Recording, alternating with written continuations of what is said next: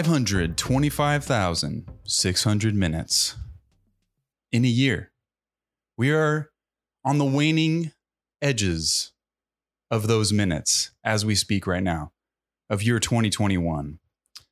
And I ask myself, how do I want to spend this time, the last waning moments of 2021, with the people I love, talking about movies, polarizing movies in particular. This is Polarize, the podcast. I am James Lindsay. I am your host. Welcome. We are talking about Rent today. It is a polarizing movie. It has a 46% score on the critic side, has 83% score on the audience side. We're going to talk about it today. By we, I mean a great and royal and wonderful we, because I got two wonderful gentlemen. I say wonderful too many times already. It's because like I'm in the musical spirit, baby. I'm in that really like effervescent sort of theatrical sort of mode right now where I feel like it's just I'm dancing on clouds right now is how I feel inside. I wish I could dance as well as I could as I see these people dancing in a musical. Getting a little ahead of myself. I see my co-host dancing right there. I think he's in the same mode as I mood. Brandon, the great Brandini. How the hell are you, my friend? Hey, Welcome. I'm doing well. Oh, yeah. Hey, I know we just told each other Happy New Year, but I'll say it again for the pod. Happy New Year to you, gentlemen. And yeah, I mean, couldn't imagine spending a pod recording a going into the new year with better people. I'm excited to be here. I'm excited to talk about this movie. And I think a lot of what this movie is about and kind of also the musical, not kind of, but the musical itself. I just am. Yeah, I don't know. It's filled me up with a lot of love and a lot of thoughts of friendship and what that means to me. So I'm feeling good. Feeling really good. Hell yeah, dude. I think we're on the same page here. This is a movie, if I can just say right off the bat, me and you saw this movie together in theaters in high school, 2005. Yeah.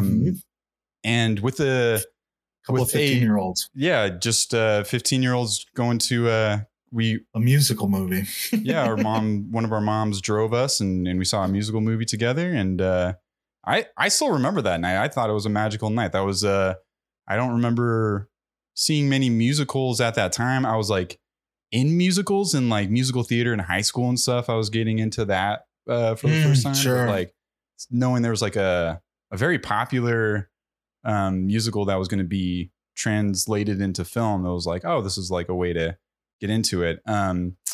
But before we get too much into talking about the movie, I want to ask our guest about it as well. Our guest today is the Christian Rubino. How are you? Our great friend, Christian Rubino. Woo!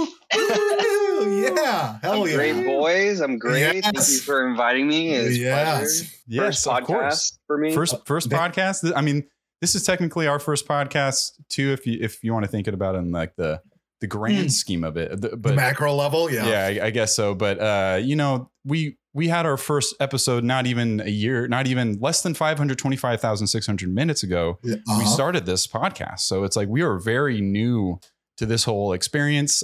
So far it's just an excuse for us to get together with our friends and talk about movies. And so far we're getting away with it. And everyone thinks we're recording this. We're not even actually recording this. I know. We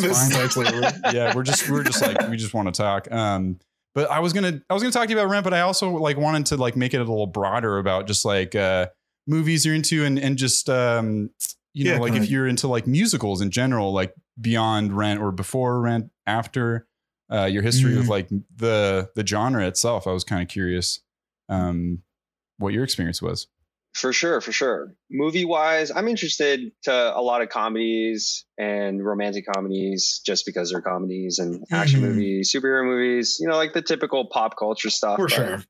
I honestly didn't really like musicals that much until I got into theater in high school. That was just like a place that I fell into because of some friends that I made. And then I just got super into it. And, you know, when you're in high school, you get into musicals, you start listening to like Into the Woods, Les Mis, you know, like the Wicked. Classics, Wicked. Yeah. You listen to the music, you feel the vibe. And that's why I think that's why for like Rent in general, a lot of people, like a lot of the, you know, people rated it so high, the people that watched it, because people get so involved in the musicals, and it's very like close-knit storytelling and relatable, and especially this movie, which is extremely relatable, especially at the time it came out. Yeah, so sure. That's one thing that, you know, it doesn't matter what the critics say, if people can relate and just get really bought into the overall like arching theme of a musical, like people are gonna love it. And, and if it just even has that music, and they do the music that's right enough for the big fans of it. Yeah, I mean, I remember at that time too. I feel like we're similar in that respect. It's like, I wasn't super aware or familiar with musical theater until I kind of started doing some of it myself, like You're a Good Man, Charlie Brown, and Music Man, and stuff like that. But then, you know, after that, it's just It kind of opens you up to that experience and the energy of it. And I mentioned Wicked because it was one of those, which nowadays I'd say it's Hamilton, where people would listen to the soundtrack way before they've seen the stage play or anything, because people don't have access to go see a live stage. Like if it's popular enough, you won't be able to get tickets, or it's far away enough, or it's not coming to your city, whatever. Sure. But I remember at the time Wicked, there was just so many people that knew the music so well, hadn't seen the show, but like, I think there was a novelization, right? And just it was eating it up in the same way people eat Hamilton up, but just hadn't had the chance to see it. So when this movie comes out, I'm sure it must have been exciting, and for someone that was just so like far away and not really knowing from like an more adult sort of musical. I was more familiar, with like, I just said Charlie Brown or something, or like, I think I saw Beauty and the Beast when I was very young, and that was a lot of fun. But to bring that energy of a stage play to a screen is, I find a very interesting process. Yeah. And for sure. Before this one was made, one of the big things that they were having a hard time getting this one made, Rent. And they originally attached like Martin Scorsese, and Spike Lee was possibly going to do it. And all the like directors known for like urban storytelling in the sense of like big city stuff, a lot of grittiness too, because so much of the energy of this. And I would just comment about musicals in general is at least for me, and I don't know if this is true just totally for the musicals in general, but for me, musicals have a tendency to be older because they just have like a lot of like if a musical hits, it hits and it stays for a really long time, and it ingratiates itself into musical theater. It just kind of cultivates itself amongst younger audience because people like you guys go, you know, are taught it almost. And it's like a lesson on how musicals are, what good musicals are. But there is a tendency, at least in my mind, for relatively dated, not in a bad way, just like, you know, Led Zeppelin or, you know, old rock is good, like, you know, it's innately good because the prose are strong and the music is timeless. But my understanding of this is, and just also too, just personally what got me into this is that it was contemporary music. And it was you just typically you get your first interaction or first hearing a musical or seeing it, it's going to usually be an older musical that has, just it's from maybe a bygone era or just dated. And exactly. to see this, it's like, oh, this has guitar and has some synth going on. And have, you know, just overall more contemporary stuff. And then on top of that, the content of this is where we're talking about homosexual relationships. We're talking about just AIDS in general and what the impact of that is. Because I mean, we were cross dressing. cross-dressing too, like getting, honestly, I would say that hardcore drugs, being, you know, going through withdrawals and addiction, like, and that's not, yeah. But prior to seeing this, my conception of a musical is it is very stereotypical archetypes of like Sound of Music or something, right? It's usually two people falling in love from different sides of the tracks, and then it just kind of goes through that whole West Side Story or something, yeah. Right? And so many of them. And yeah, but then for it to be backdropped with a gritty New York, to have cross-dressing, homosexual relationships, all of that stuff was just so incredibly contemporary and really had me hooked, because I just had never seen anything like this. Because I just, in my mind, musicals were this relatively stuffy thing. I love music. I'm a huge music fan. And so it was almost like I was waiting a little bit for a musical that was speaking more my language, because the rest of it sounded like my parents' language. Absolutely. And the creator, and we're going to talk, I'm sure, a lot about him, Jonathan Larson, and his the new movie Tick Tick Boom, with him and everything. But what he wanted to do, and, you know, his passing before the movie, and what his family wanted to do with the movie, as with the play as well, is cross the gap between kind of lowbrow, highbrow sort of stuff, and have a musical that speaks to, as they put it, the MTV generation, which was kind of right super prevalent, like around that time, 80s and 90s and everything like that. And to be so clear focused with a goal as a creator to want to do that is bridge that gap and have a musical that has that sort of modern sensibilities of a rock band. That was the concept.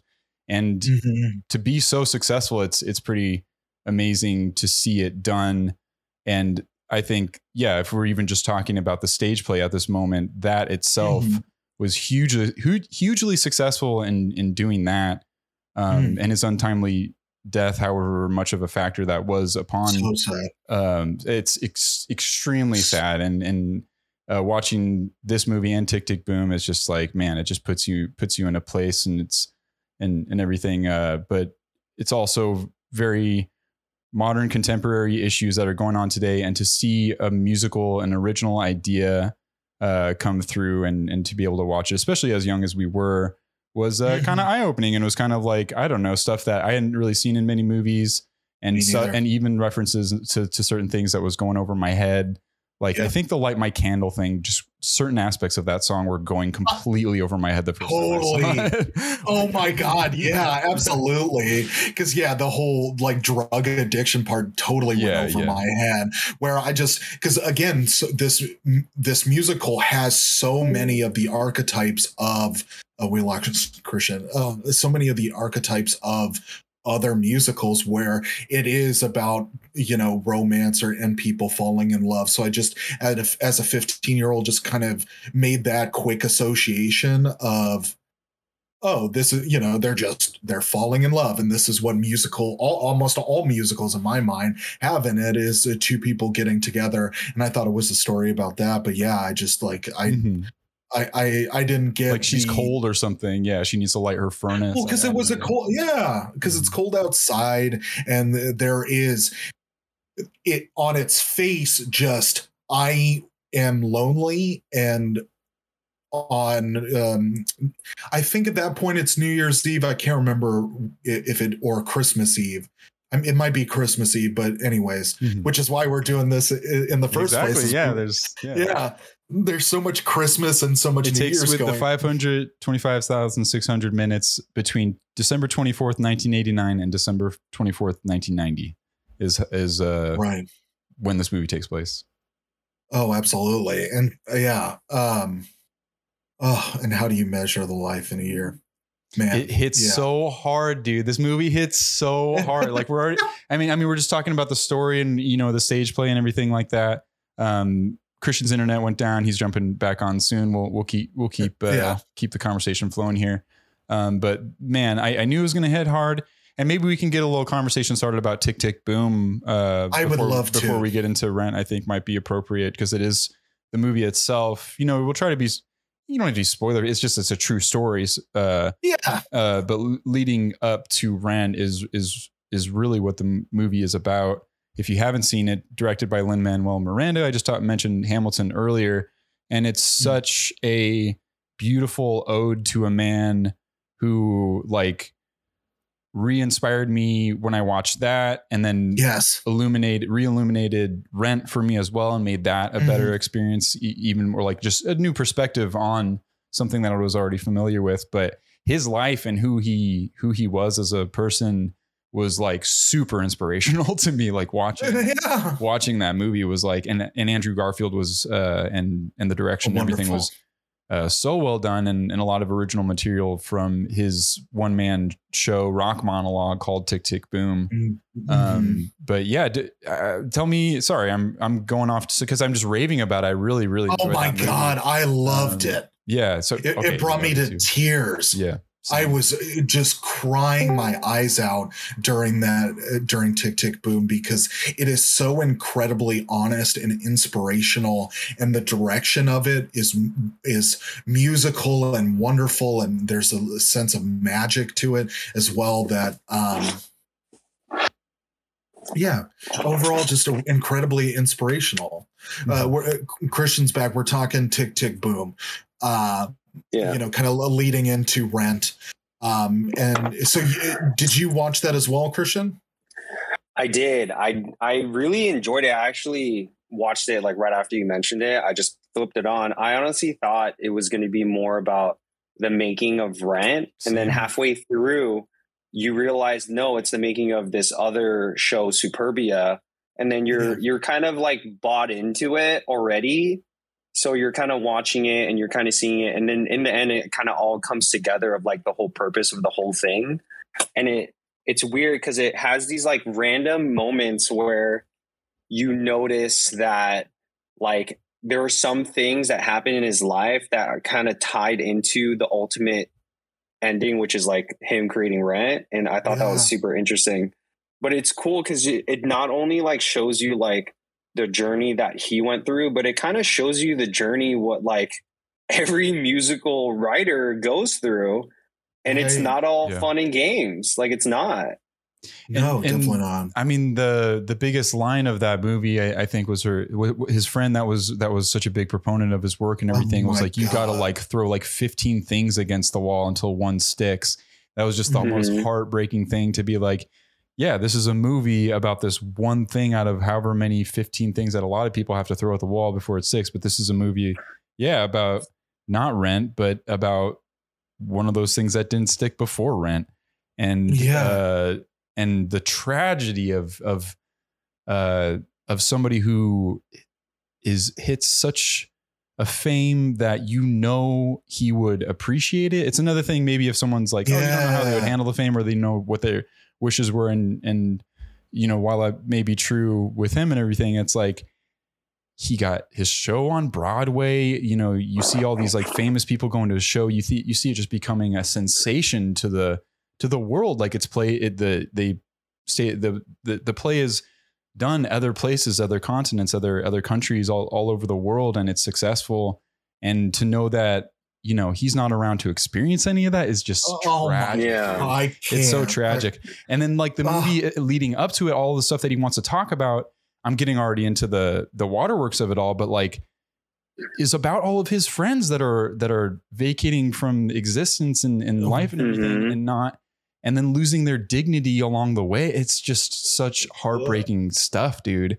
And, but to also see the wonderful story. And I watched the Tony acceptance speech that his sister went up and accepted, and the message, what her line was really great. Oh man, I wish I could remember it, but it was something to the effect of, it took 15 years of hard work of Jonathan Larson to become an overnight sensation, which I just thought was the funniest thing. Oh God, I got chills thinking. Yeah. Oh my God. And she was just, and then it was like, anybody who's working a restaurant job, taxi, what do you know, these hardworking people that are scraping by and everything, like don't give up was essentially her message. And it felt like it was coming straight out of Jonathan Larson as well. I'm getting choked up as well just thinking about it, but me too. But his family, you could tell, was like super supportive of him. He had amazing supportive friends. All of that movie and everything, it really, like Christian was saying, was like, not like Rent wasn't. It is pretty autobiographical. Yeah. Each character wasn't necessarily represented by a person in his life, was something that I gathered from this behind the scenes thing. But it was really a tapestry of his mind, and his who he was represented in all the characters within Rent as well.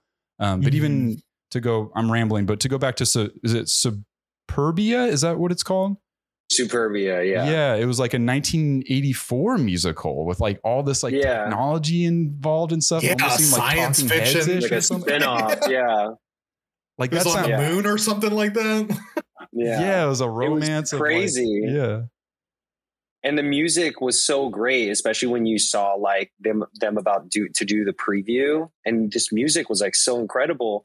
And I was like watching it, and I almost wanted to look up like, where have they played Superbia? How have I not heard of this? Yeah, right. And then you realize why you haven't heard of it, and you're like, oh my God, this is crazy. And then adding it into the story, it kind of brings the whole movie together in the end. And it kind of, and you realize like what the point of the movie was in the ending, and how it really like, it makes you think, oh, this is how Rent was created. And then you're like, oh, it's not about Rent. And then you're like, wait, it is. It is. And yeah. It is. Mm-hmm. And then like all the little things that happened here and there. And then that situation with his best friend who like got into advertisement. And I can always like kind of relate to that, because I felt like when I moved, when I first moved to LA, I was like, I love music. I'm going to be an agent for a music place. Like that's what I'm going to do. I'm going to do this for now. And then I just kind of got lost in what I was doing for now. Right. Which like I'm okay with, because in the end, like I kind of accepted like what I'm happy about doing, and, you know, kind of figure out things about myself. But it was so crazy, because like I kind of related to his friend who was just like, I need a family. I need to have kids. I need to do this. And then it wasn't all like the grass wasn't greener on the other side. Totally. Because his friend is not like, he's not the enemy. He didn't make poor choices. He just made different choices. And that's how you measure like, and it's not life and love. That's how you measure your life, is just in love. It's not in the things it's not in whether you write a musical or work in advertising. It's just how, Like, and I love the through line of Tick Tick Boom, where it's like, are you living your life in fear or in love, and just going that way? Yeah. Like, it doesn't matter if you're working in advertising or writing a musical. Are you living your life in love? And that's what matters. And that's because, his friend's not a bad person. Yeah, the enemy is the man. Yeah. I mean, so much of it. Yeah, it's just the man. But the man is also giving, you know, his friend a job, and getting his friend to living in an apartment that he wants, and not having to worry about whether the power is going to get turned off. Like, but it's not like a singular person. I guess was my point. It was like, right. And I enjoyed that they were able to have some empathy saved up for, is it Taye Diggs? Is that the that was trying to collect him and everything? You know, he was used to live with them. He was an old roommate, and friend. He showed up to Angel's funeral and everything. And it's like, I appreciated that. You know, he's doing his job as well, and they're still able to I don't know, understand that. He congratulated him on being able to pay rent in his own way, but I appreciated that they were able to, like, even by the end, kind of bring him in a little bit, and not vilify him necessarily, but more like, you know, the larger thing at control, the man. I don't know, the only way I can figure out how to describe it, I guess. I mean, now that you bring it up, it just makes me think of to start getting into some of the. If we were to get into the musical and also the movie, as in particular, about things that I would critique about it, and Levy critiques against, is, you know, Benny doesn't really have too much of an arc. I don't really understand, like, him getting together with Mimi and what his motivations are. And he just is so Benny really just functions as a very convenient plotting, because it's Benny just needs to be there so that they have to figure out how to get money, or they have to figure out how to deal with Maureen and what's going on with her. And there isn't really a great sense of like, why did he leave them? Just, I guess, money, and you just keep it as simple as that. It's like, well, he just wanted, money, and he fell in love, but not really, because that's something that I really had an issue with, is that, they kind of characterized him as he married into wealth and now he's become a changed person because of it. But there isn't a great sense of, does he like that? It seems like he's comfortable with it for sure, but does he like that that's the case? And then why is his relationship the way that it is, where he just seemingly leaves his wife? Like, I don't know what that ends up doing for him, where you're right. Yeah, they don't fully explore that. Mimi. It was kind of bizarre to me now watching it again as a 31-year-old, where I'm just like, wait a minute, like, why is he with Mimi right now? I don't get that. Like, there was never a sense of that, other than this very brief. There was like kind of a throwaway line, like, "Oh, they dated like 2 years ago" or something like that. Yeah. Oh, okay. Like, weirdly close. Like, if I was his like rich wife, I wouldn't be happy with him keeping in tabs with this stripper that he used to date and making sure she's okay. Yeah. Like, that's kind of weird. Stripper, or would you more so dancer? What is the Cat Scratch Club? Is it a strip club, or is it just like a bar that has women dance? Oh, yeah. It almost has like a Coyote Ugly kind of vibe, too. Yeah. I think it's a strip club. Yeah, I think it's a strip club. Man, what a production for a strip club. My God, the room as well was enormous. It was like the size of a fucking basketball auditorium. Well, the rule is in musicals, if you have strippers or hookers involved, it's a great musical. Like, that's like the general rule. That's charity. I mean, that's also a life rule, isn't it? That's what I was gonna say. Yeah. It was like the stripper with the heart of gold.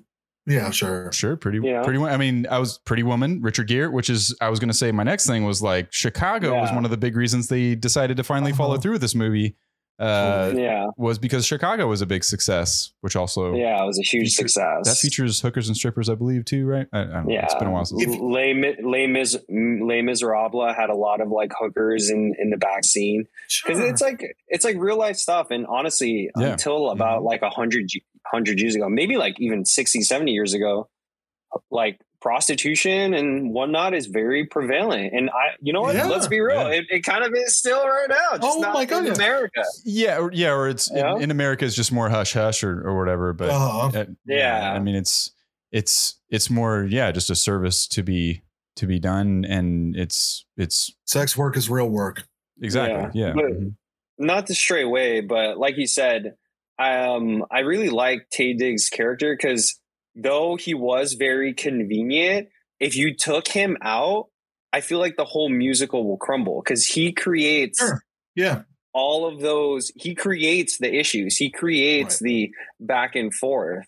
But and it's weird, because like you said, they use him as like he's also the guy that's can't find Mimi. And I'm like you were the guy they were yelling at in La Vie Bohème scene, and then all of a sudden, I kind of like that. I kind of like that to that restaurant that drove me crazy too. Where I'm like, why are you in this restaurant? You guys, could you I just that drove me nuts. I don't know. There's something about that him crossing over was kind of nice for me. It was like, and then they showed those two waspy old white dudes that were there too, and I guess kind of like vilified them a bit more when they showed up to was it Maureen? Yeah. Is that her name? Maureen, when they showed up to her show and everything. Idina Menzel. So to have someone kind of like, his arc was kind of crossing over.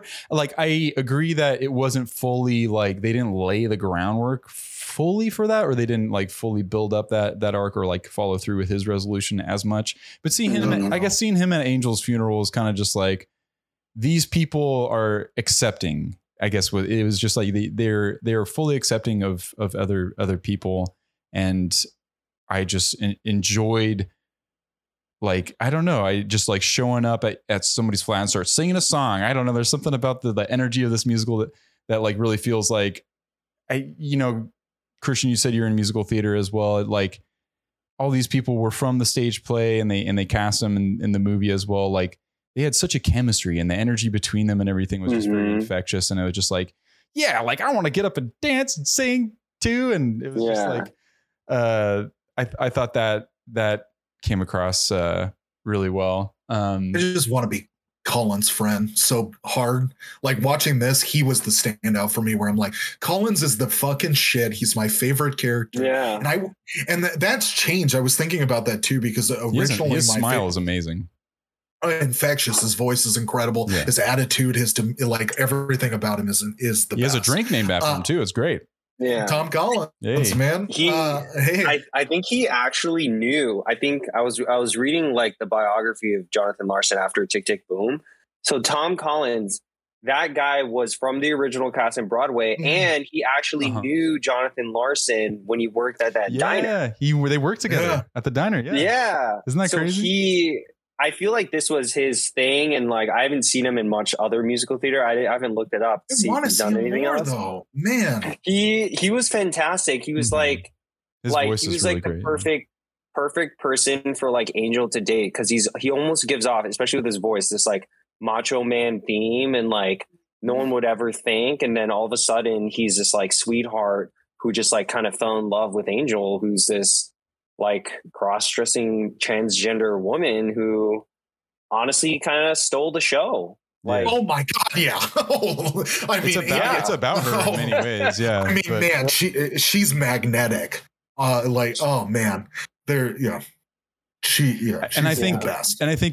what you will about Christopher Columbus making this movie and everything, but his decision to cast the majority of the people who original cast on Broadway, I think, was an excellent move. Was such a smart move was not to like go too crazy with trying to get a bunch of famous people in this movie and turn it into something else. Like the new Les Mis.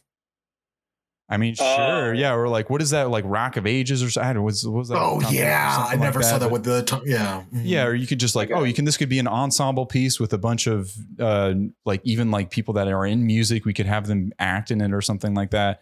But for him to recognize it's like, no, like and this cast of people like went through it, man. They went through like from the beginning to like Jonathan Larson's death to opening night. That behind the scenes, man, it's just tragic. Like, they did this opening night thing where like they just had tables and sat down at tables for opening night because it was right after he died, and they just did it for friends and family, and they tried to stay in the tables as long as they could. And then right when La Vie Bohème, my favorite song, if I won't count Seasons of Love, I mean Seasons of Love, it's like hard to, but like La Vie Bohème, they couldn't even, they just had to get up and start dancing and everything. It's like, so anyways, long, I'm making a very long point, but They just a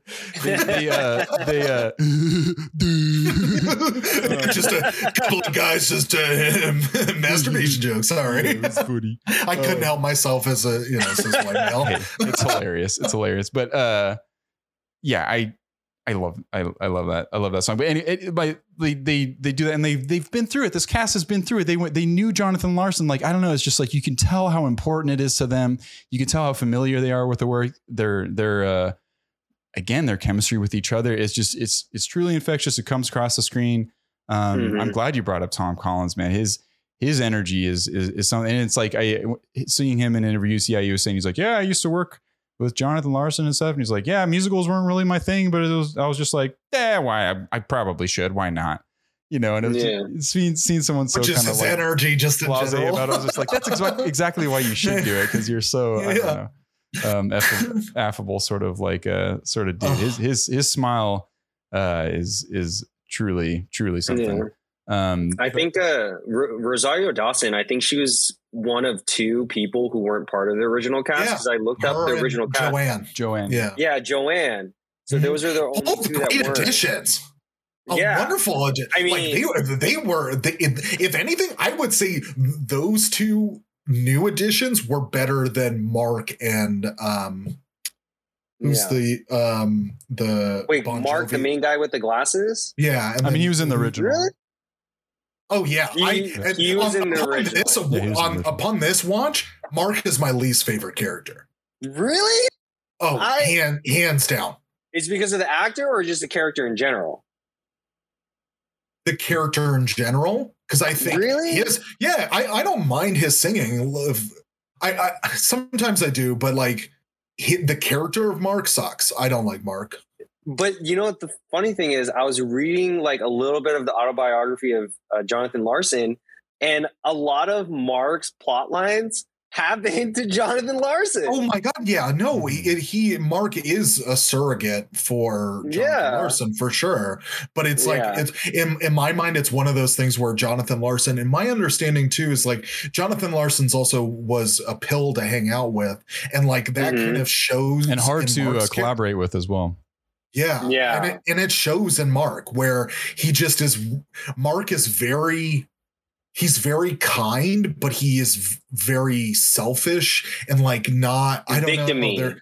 Yes, and very like, yeah, like woe is me. Yeah, woe is me. Yeah. Oh yeah, and all of that energy. I'm gonna help my ex. Blah blah blah. Oh my God! And then were so many like jokes about his girlfriend leaving him for a woman and that, which actually happened to Jonathan Larson. It did. Yeah, it totally did. The way that it was presented seemed very dated in this movie, though. Yeah. I kind of cringed every single time, especially when they have the big laughs. Big laughs were set. Oh. It was like a big old setup that it's right. Joanne. What's his name? Joanne. Joanne. Oh, jeez. Oh man. But the weird thing was it's funny because like I feel like I could relate to I understand why you don't like him, because the character, you could easily not like the guy. Like he's just like this victim-y, like he's a very easy not like guy. But sad thing to say, I feel like I can relate to him the most. Like I feel like I would date someone, I'm like, oh, you're leaving me out for who? Joanne, like a girl? And I'm like, well, all right.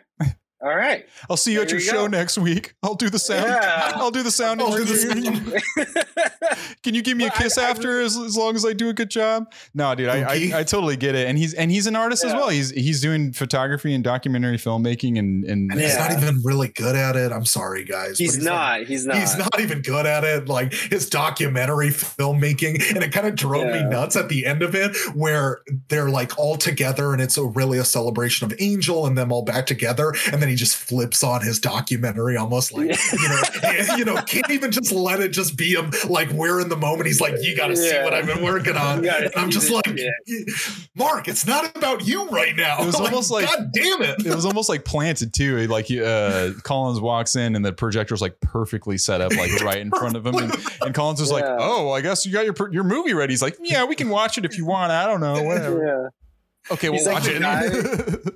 He's like the guy who doesn't host parties a lot, and he like has like a specific plan of like what's gonna happen. So he'll set up like his projector just in case, or he'll have like a giant Jenga set up just in case everyone's like, "What do you guys want to do?" I'm like, "You guys want to play giant Jenga?" Oh, this whole thing! I got an itinerary. You guys want to take a look? You're like, I just would love to. I'd like love to hate the guy. Like I'd love to hang out with him. Like the Tango Maureen.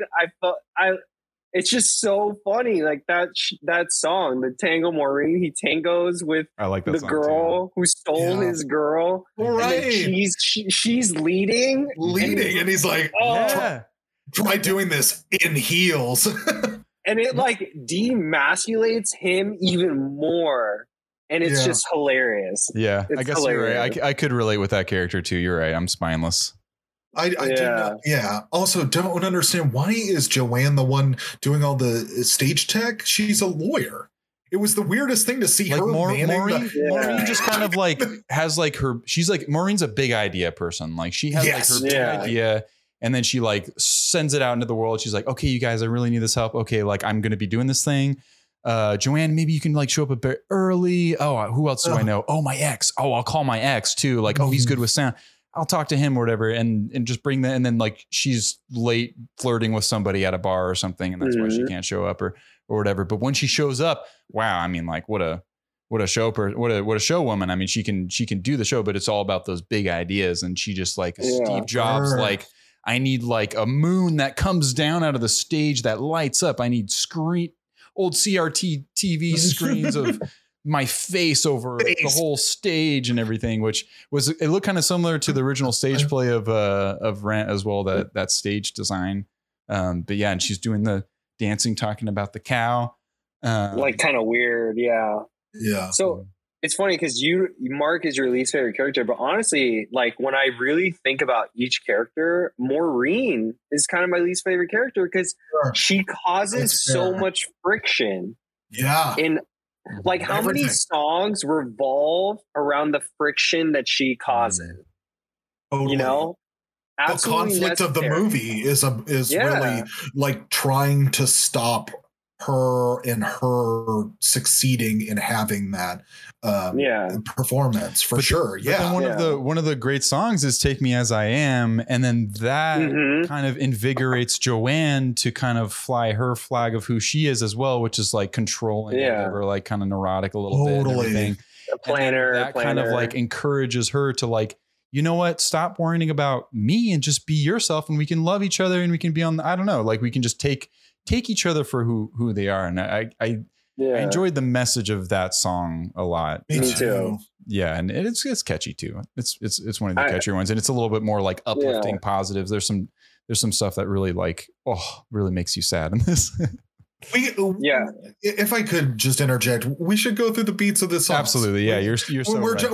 We're jumping around. Let's hit these beats. We talked about Joanne at the very beginning in this movie is the Seasons of Love. Them just standing on the stage all next to each other, and Joanne's little like trill was like, yeah, she was cast. She was like a huge fan of Rent already, and she already had auditioned for it like numerous times and failed, so her getting into the movie was like a big deal for her, and she was like kind of starstruck with the other cast. But man, can she sing that part? Is like, dude. So that part fluid. And just that part is very fluid. Like they'll give it to the person that sings it the best, and they gave it to her, and she freaking killed it. Yeah. Killed it. Yeah. Oh my god. Yeah. She was actually part of the 2008 cast. I like looked her up. Oh okay. Oh cool. So when they like the redo. Okay. Gotcha. She ended up getting it. Oh, amazing. Yeah. Because she deserves to be a part of that. Just in its history and its run, whatever. Because her voice is absolutely phenomenal. And great. Amazing cold open and like in a really smart decision. I watched like, I threw on the stage play for a second. I didn't finish it, but the beginning starts with the Rent song. In this movie, they're like throwing their slips like and burning them up off the balcony. It's like that song is how it starts. I thought it was another smart decision to start with this song. Like it to bring us in like an acapella sort of version. You have, it's like looking at the playbill. You look, here are the players, and you see everyone's name attached to the character and everything. It pans over and you get introduced to everybody who's you're going to have to care about throughout this movie. And some people have their own little moments and everything. You can hear their voices, and then it gets into Mark riding on a bike. In the city, which happens twice in the movie. Mm-hmm. Just him. Yeah, has the very talky, sing-songy stuff that I think might turn some people off a little bit, and I got a little bit of that grating nature of it, where it's just a lot of like here, kind of singing about what's in front of you a little bit, but it at least gets you into the environment of this bohemian lifestyle, this artist culture in New York. So I do appreciate with Rent, I appreciate them. I was also going to say the production of this music within the movie was produced by the same guy who did American Idiot by Green Day. I was just going to put that out there because I watched. Again, this behind the scenes, I didn't finish the whole part about the movie, but I think Christopher Columbus was like, yeah, it's a great album. I wanted to have the guy who did that. And so that is kind of colors the flavor of the production of this version of it. I'm not sure how close it is in like the stage play and everything, too. It's very clear that Jonathan Larson wanted a rock musicality. A rock musical, yeah. Absolutely, yeah. And success, great success. But also I'll say now, too, This movie, it came out in 2005. It is very much caught in the trappings of 2005 music. And we're about to meet Mark's roommate, which is, I know he's from the stage play, and I know they found him for the stage play and everything. Man. I know he's from the original cast. But God damn it, this dude is like, so 2005 is like so much like Nickelback, Creed, you know, just Pearl that kind Jam, of, you know, that kind of, and that to me is, it's hard for me to get into certain parts of this movie because of that. And I try so hard because I really love this movie, but I'm not going to lie. It's going to get knocked a few points for me because it's a very subjective sort of way, but like it just, when he starts singing, it just takes me out, dude. Like, not Franz Ferdinand style, which is a song popular around this time. Take me out, more of a take me out of here. Cause what were you going to say, Christian? No, but I know exactly what you're talking about. It's like, he almost like forces the way he sings to like include it, and it's just like I feel like, is this a rock musical because you guys tried to convince him to stop singing this way and he couldn't, so they're like, you know what, it's a rock musical, that's what it is. Like I can't work with him anymore, we signed the contract, like it's a rock musical, I'm like, we're done, I'm done. His story was interesting. Like his interview in that behind the scenes was just like, they needed someone last minute, they couldn't fill the role. This dude was like, his band had just broken up. He was not really familiar with musical theater. He didn't have any headshots. He rolled up and like, and they loved him. They loved his look. They loved his voice. And the cast took to him as well. He didn't know downstage from upstage or whatever. Yeah. And they had to kind of guide him along that. And they were very supportive. He said as well. But it's just, you know, the funny thing with this is like, I saw School of Rock before this. I'm almost positive. And School of Rock, a classic movie. Classic. He plays the sellout in that movie of like Dewey's band. Is it Dewey or no? Who's Jack Black's character in that movie? Yeah. His roommate. That's the same guy. Not Ned Schneebly. That's the guy who made that show on HBO. That White Lotus. That's Ned Schneebly. Mike White, is that? No. Yeah. Like something beach, like that. Something white.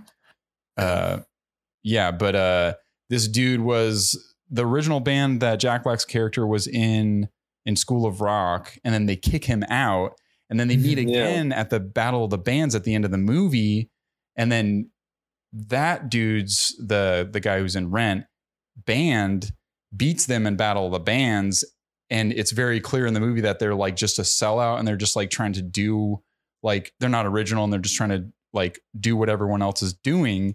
And he's using his exact same voices in this movie. And so it's just like, that's all I can think about of just like, oh, he's like that sellout guy in School of Rock. That's like just doing that Creed Nickelback voice or something. But it's, I don't know, it's my hill to die on, I guess. And I don't know. It's a hard one that I try to get off of this hill, but I just can't do it. I don't know. I mean, I'll die on that hill with you. Yeah, for sure. It didn't matter which song he was singing, or if it was a slow song or a fast song. He's or yelling it. No matter it's what.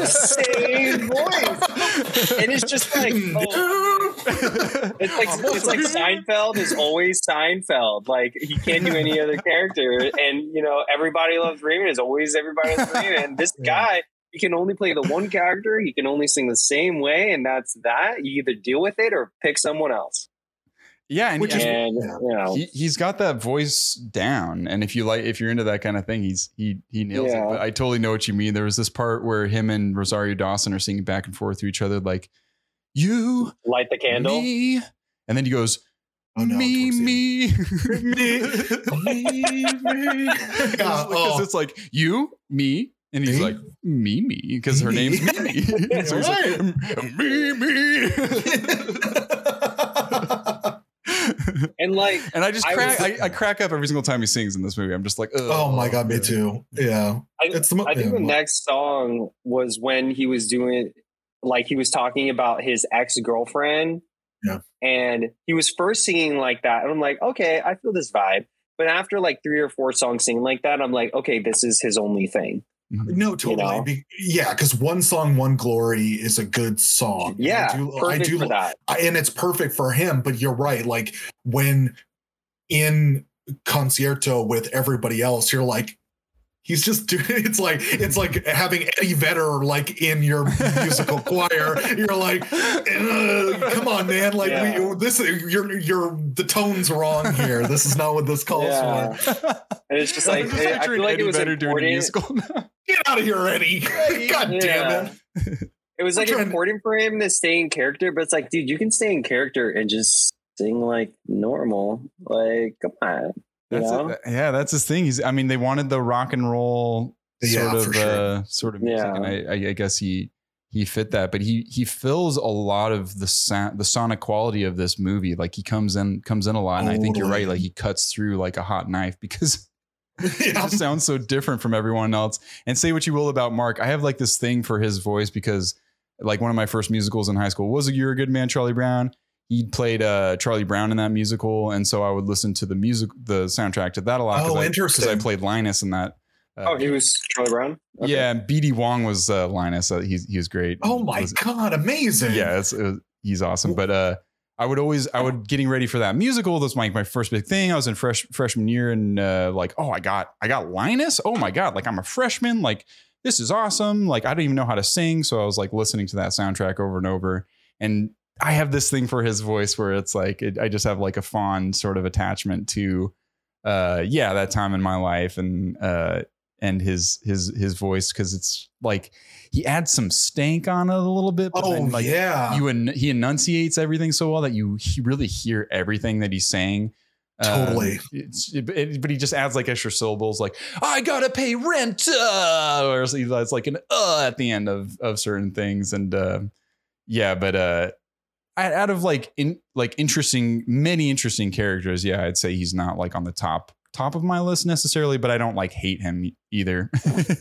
That's a great point though, because you need somebody in a musical who's like singing what's going on, and he does that really well. Like he is able to say, talk about bills that have to get paid, like just situational like explanations, and he does it. Yeah, he does it well. Like, in a couple senses of the word, he's the straight man. Yeah. Oh my God. Yeah, totally. And he's kind of, he introduces New York. He introduces like this community, that's all struggling with rent. Everyone's pissed the fuck off. I think you meet Taye Diggs in this moment too. He's ripping off signs for Maureen's show. It's setting everything up while music is happening. I think it translates the feeling of a musical well. Seeing all those like slips of fire coming down the balcony, I thought was a really cool effect. And the song I think is one of the better ones of the whole movie too. And it's a self-titled thing. It just sets everything up and the characters I think really well. Yeah, fun fact. Yeah. Taye Diggs and Idina Menzel ended up getting married and were together for almost 10 years. No way, I didn't know that. Wow. Oh, shit. Yeah. After the movie. They have 2 kids, I think. What's even crazier is, so Taye Diggs and Idina Menzel get together and then they're married for like 10-ish years. And then there's a guy in this movie in particular. He's in the support group scenes that she ends up marrying after Taye Diggs, which I just think is the craziest thing, that you meet your husband, your first husband, and then your second husband was in that movie too. And then it's like they ended up getting married, and I think they're still married, but in 2017. It's this guy. So I'm not going to totally skip ahead, but there's the scene where they're at the support group, and there is the guy who I really like, who kind of looks like a Jason Mraz, not Jason Mraz, looks like, I can't remember his name off the top of my head, but he looks like this guy, and her now husband is like the way that it's shot is he's in front of him, because we're sitting in a group and this guy's talking and then there's a guy there and he has like really no lines. He sings some of the songs, but it's mainly as backup. And then now they're married. And I just think that's the craziest thing, that it's like, were they all in the same scene together? I don't think Taye Diggs was ever. Oh no, he was, because he was also at Angel's funeral. This guy, I can't remember this guy's name, because he's not, nothing against him, but he's not as big as Taye Diggs. Not Taye Diggs. Taye Diggs, what a guy. Great smile. But Idina Menzel too is such a staple now of I don't know. I would guess I would go so far to say like musical royalty.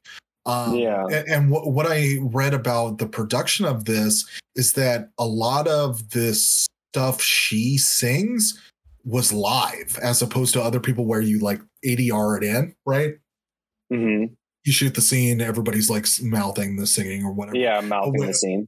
And but for her, she was singing it live, and it just seems like, because she is so incredibly talented and her voice is so good, that it's like, we'll just shoot this live. It works, and what have you. But I don't know. I like, when I first saw this, obviously Idina Menzel didn't stand out to me, but now I know who she is. I mean, you already brought up Wicked. She was in Wicked. Her voice is so recognizable from that soundtrack in particular. Mm-hmm. I totally get where you guys are coming from with Maureen, but I think you guys could also agree is that, I mean, her singing is top tier. It's like some of the best. Yeah. Her voice was born to do this. She's doing it. Her mouth can open up so wide and just project, dude. It projects, and like hitting those notes for those her own monologue thing, which is reminiscent, I think, also of Jonathan Larson's sort of stuff, like the one woman monologue sort of thing, and that squat that she's doing, looking straight up, mouth like totally open and just like it's just like sucking on a teat. She is so talented. She just drips talent. She's dripping in talent, man. A lot of these people are, but it's very clear with her that she just has the whole package. But then most of all, I think it's her voice that I recognize just from that Wicked soundtrack. And then I also think of John Travolta fucking up her name. Is just the funniest thing. Oh, I haven't seen that. He's like, if he like forgets her name. No, it was like for the Oscars, and he's like introducing her, and he like he couldn't read the cue card, or he forgot her name, and he's like delaying, and so he's just like, please let me introduce the wonderful, most magnificent, wonderful Adele Dazeem, and he says like Adele Dazeem or something like that, and it's like completely wrong. It's Idina Menzel, and it's Idina Menzel, and he completely flubbed it, like on like the, I think it was an Oscar or something like that. Does she play? Is she in Uncut Gems? Is she the wife of? Mm-hmm. She is so good in that movie. She's the best. So, oh my god, I love her. She is so needed in that movie. She's the voice of fucking reason in that movie. Yeah. Like, there's a lot of batshit crazy things going on, and then there's this moment where Adam Sandler has to like confront her about it, his ex-wife. And he comes up with this idea of like, oh, we should get back together after doing these crazy things. And she just shuts him down. Oh, so well. And I could see why like just her as an actress could be so like, I don't know, manipulative and flirtatious and everything. She sells it really well. So you said that she sings all of her songs like on the spot. Wow. A lot of the what's in the movie was a live recording is what I understood it to be. So that's the one thing, like, I didn't really realize it until I started doing it in like high school. And you honestly get kind of addicted to it, is that doing live shows is such like an adrenaline junkie thing to do. And like spending all this preparation and time and performing it live is such like a rush. Like It's a drug. Like, absolutely. It's so, and that's why she did that. And that's probably why like a lot of these people didn't get, or don't want to get involved in like the movie industry, because it's completely different. There's a lot of politics. It's a lot of like step by step and redoing scenes and whatnot. Mm-hmm. And I'm not saying that people don't do that when they practice, but like when you practice something for 3 months or 6 months and then you perform it live and it goes perfectly and people applaud, it's an energy that's just like unmatched. And that's why I don't blame her for doing it live, but also she did it for 8 years or 6 or 8 years. So it was probably easy for her. But the fact that she did that is I have so much respect for that. And you can kind of see it in the energy of the show and the energy of the songs that she sings. Yeah. So, I mean, it fits her character really well. All definitely. Of those are great descriptions. She plays a performer in the show. Yeah. Exactly. Yeah. And it comes off really well. Yeah. I mean, not liking her is just because of how selfish and self-centered she comes off as, but I mean, that's the character. I don't, you can't, that's who she is. That's and there's a lot of artistic types that are like that. You mentioned Jonathan Larson. Yeah. He was notoriously hard to work with. He was a hard to work with person because he was so in his head and so much wanted to do just what he wanted to do. It's I think the same time you related with Mark and some of the things that Mark was going through, he's very much a Marine as well and hard to work with and would rather just do things his own way. But man, it's it's been a while since I've been on stage, Christian. It's you're totally right. Getting that immediate satisfaction of applause right when you do something is is something that is addictive in its own way. That's of performing and everything. And to see an artist not accept any substitute for that is very admirable in its own way, as the same way as someone who can recognize his friend in that Tick Tick Boom movie. It was I wasn't as good as you. And this is, it's not my path. It's something super admirable about that as well. It's it doesn't change who I am. I'm still a talented person. I can do all these things and sing and dance, whatever, and all that stuff. But it's just, dude, you gotta pay rent, man. And you can't be, not everyone can be Jonathan Larson. And he is the enigma in the system a little bit.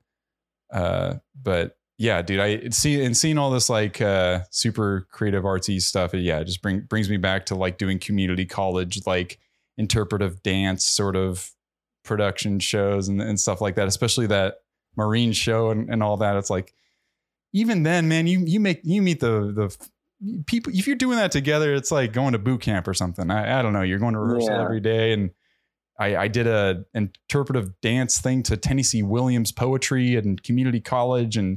Oh, interesting. It was it was a fun time, man. I don't know. I met some fun people. Everyone was just so open and willing to do whatever the director asked. And we were all just family. And when that ends, there's this emptiness inside of you of oh man, I spent all this time together with these people working on this project. And now it just dissipates and man, it is quite the experience. And to know that these people did that before and now they're back for the movie, there is an energy to it. But if we're going to should we move along with the plot a bit?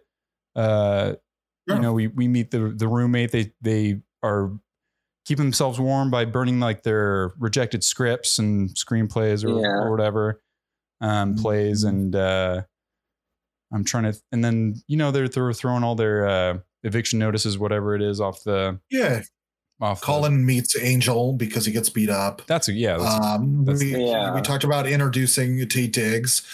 He proposes to that. He works for his wife's father, the landlord essentially, and that if they stop Marine's show, then they can live rent free as they do some type of renovation to the block or to the street. And there isn't really a yes, we'll help you or no, we won't. He proposes this to him. He leaves. Then, we get Collins and then we get, we talked about it already. The, one song, we get a little bit backstory of Roger. And then, that leads into, Mimi and Roger meeting for the first time in the meet cute. Yeah. That is that the Light My Candle song? Yep. Mm-hmm. That's a great song. I really enjoy that song. Yeah, and now we talked about it already about seeing this with fresh eyes. And yeah, I think it really colored this song better for me to see that, oh, Mimi is this really conflicted, like addicted person that I just didn't really get the severity or like who that person could be at 15 when I saw this. Like, you know, I haven't met anybody that in my life, I'm sure some people might have, but like I had no idea what it meant to, like, what are the motivations? How would somebody act if they are addicted to drugs, and like what kind of what a relationship would be like for that. And just to backpedal slightly, is the one song by Roger, he lets us know about his past, which he has AIDS because he was in a very rock star lifestyle, rocky relationship with a girl who I think got him addicted to it, to smack, even though all of it was like super white powder and looked like cocaine. I'm like, that's not heroin. What are we doing here? You're like, that's not heroin. I've had heroin. It's like, come on. Yeah, somebody needs to fire that prop person because that's not heroin. I think the Mimi character is interesting too, because this is like based on one of the most interesting characters, an opera called La Bohème, and she's a key part. The Mimi character is a key part of that, and I think she's diagnosed with like consumption or something like that, and they just decided to modernize her in a contemporary sort of setting. But that just shows how timeless the story is. Like there's characters in this story that have existed, will exist, and continue to exist throughout time. And I just it's so fascinating to see a modern musical really tell a timeless story, you know, and in a very worldly sort of way. The back and forth between them is really still timeless, like you're saying, and it still entertains on screen, and to see where he is conflicted by getting into this relationship with her because she has her own baggage. And the song is a back and forth between him opening up to somebody like her and her getting him to open up to just life in general and not be closed off and not be, you know, not recede back into what, you know, I guess into not obscurity, but it was on mine. And completely over my head the first time I saw this. Dude. Oh my God. All of this relationship. For sure.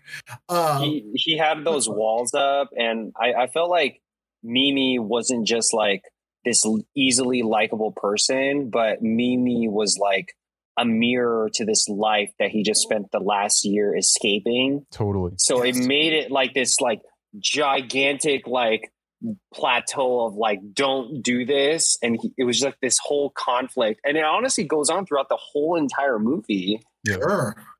This like conflict of like, do I like her? Do I not like her? Like, is she good for me? Is she not good for me? Yeah. And then she's just like this girl that's just like, come on, let's just like light this candle and hang out. But like, and then he's going, not to jump so far ahead, but since you touched on it, it's like he goes kind of through that same thing through his little montage at the end of like, where does Santa Fe? He goes to Santa Fe and all this stuff, and then it's like this whole thing of like, I don't know, like that was like a very cheesy part because he's singing. This whole thing is cheesy. You got to accept it. It's a musical, but he goes through that path kind of too, of like kind of like they both eject out of their obligations and relationships and life. And she goes completely devotes herself to heroin and lives in the park and is homeless and everything. And then he decides to escape and go to Santa Fe and everything. But I think what they both realize in that, and I think that it kind of hit me this time watching it too, was like what I said at the beginning of this podcast. It was like all about the people you love and who, and those relationships that you've forged together and everything. And they both come to terms with that and realize it in their own way. But I mean, that is, I think you're, in my mind, you're giving the movie and musical too much credit because Roger's story is he goes to Santa Fe and then he just essentially does the same shit he's doing in New York and then just leaves. It's super like just figure it out in a song. Like, it's a musical, so it's like, oh, this is all going to be figured out in a song. He's going to go to Santa Fe. He's going to come back all within a song. It's done very rapidly. Yeah. Oh my God. He sold his car to buy a guitar to make money on the street. Like, what? But, what? Yeah, it was very. Again, it's like I use the word cheesy. I don't want to use that word too much because it is very sincere as well. But it's like he's singing about in his very sort of his name's Roger sort of way. He's just like, it's America. It's your possessions that make you what you are. And then that's how he starts the song. And then by the end, he's like, I sold my car. I sold my guitar. It's not who it doesn't make me who I am. It's about the people that you love and all that stuff. And then he comes back and everything. And It's not good. I'm going to interject and say it's not good because there should have the musical movie. I mean, I don't like it. Roger. Yeah. Well, I think we're all coming around on Roger being kind of continue. Sorry. Potentially the poopiest character in this movie. No, it's just a voice, man. It's my own shit, but continue. It's a story. His Mimi is interesting, and he is an accessory to her more interesting story in my mind. Therefore, he's not really a good character because he technically is the main character. He should have went to Santa Fe and started the restaurant that him and Collins were talking about, and then been like, "Here's me working for the fucking man, and all I really want is my friends." All he did was go to Santa Fe, do the same shit he's doing in New York, and then just go back to New York. What the fuck did he learn? Nothing.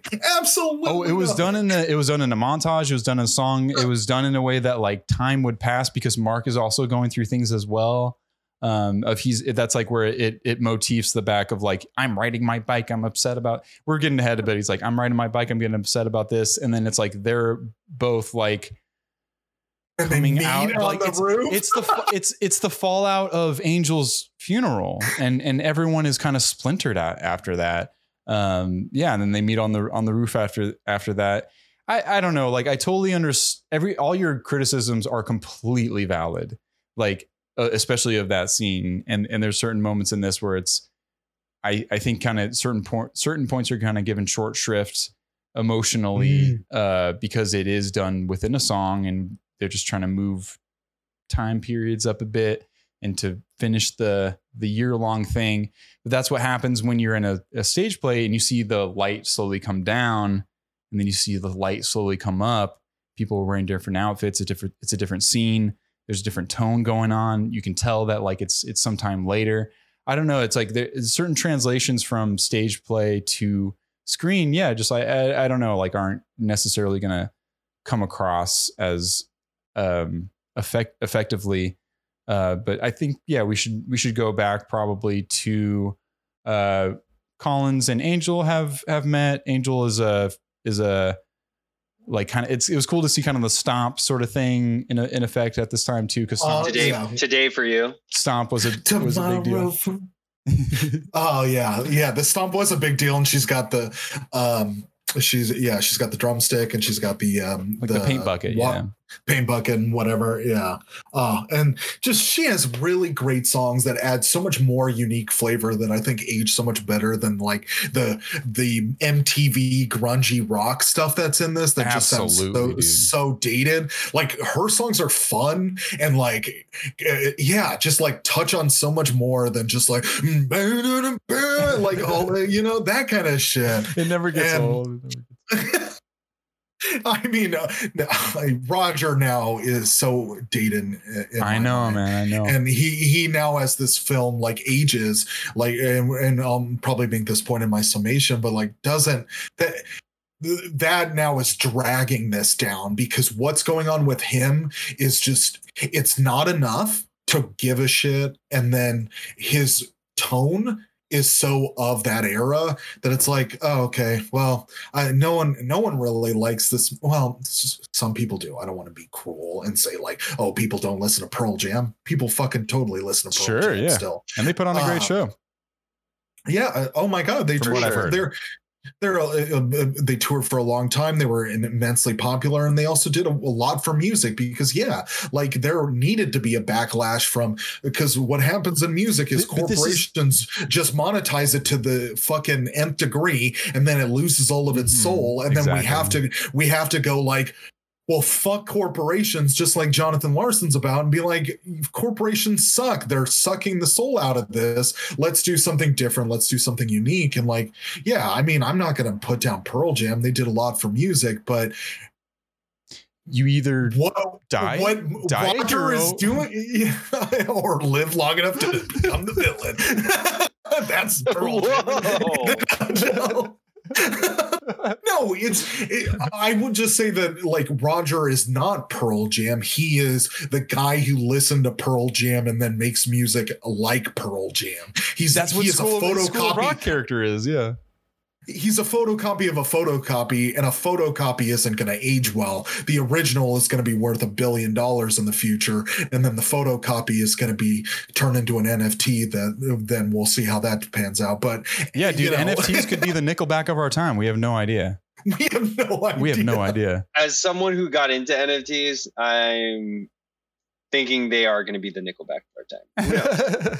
Well, it's so vast. Or the Beanie Babies. I don't want to get into NFTs, but it's so vast. Yeah, we don't have the time. I accidentally got into it, but anyway. No, accidentally. I know about NFTs, and what I will say about this is that there is art being created through NFTs that makes sense and will be more valuable in the future. But there is, just like in any art, and the thing that is so interesting about NFTs to me is the velocity in which this happens, because I think over time you go like, you know, Pearl Jam comes out and then MTV kind of just like monetizes it. Then it gets into just a period of like new metal and all of that shit. And it just but that happens over the course of a decade. NFTs seemingly just got there in a matter of like a year, where it's like there is definitely quality art that is being purchased through NFTs, which is a new medium in which to purchase art. But then there is also a lot of baloney, and the timing of trends and how long they last, however many minutes of fame has just like, it's exponentially shrunk. Like, I don't know, like people's attention span are just going to move on to the next thing much quicker than before. Let's get back to the best part of this. Angel shows up in a Santa outfit, and in a cute little like Santa outfit with some heels and which was shocking to me as a 15-year-old outfit. Mrs. Claus, my Mrs. Claus, of course. I would say probably maybe one of the first times I saw a man dressed as a woman on screen. And it was just like, and it's not even a thing. It's like, yeah, oh, that's a woman, you know, and even though, you know, it's a man, you're like, that person is dressing like this because that's who they identify as. And that's who I'm going to claim them as, because that's how they like. It should. There was even now in 2021 something I noticed that kind of bothered me a little bit, is that Collins, once she passed away, calls Angel a him when they're in the graveyard together, and he says he wouldn't want it this way. And I wanted to get your guys' opinion on this, of like, I don't know if Collins would have done that. I think that seems like a kind of a fuck up on their part in that, because it depends on Angel. So it's funny, because I think at the end of the day, this movie was woke before woke was a thing, and course, Angel though enjoyed cross-dressing, and that was like a huge part of like the identity of the uniqueness of this movie. But you can be a cross-dresser and identified still as a man.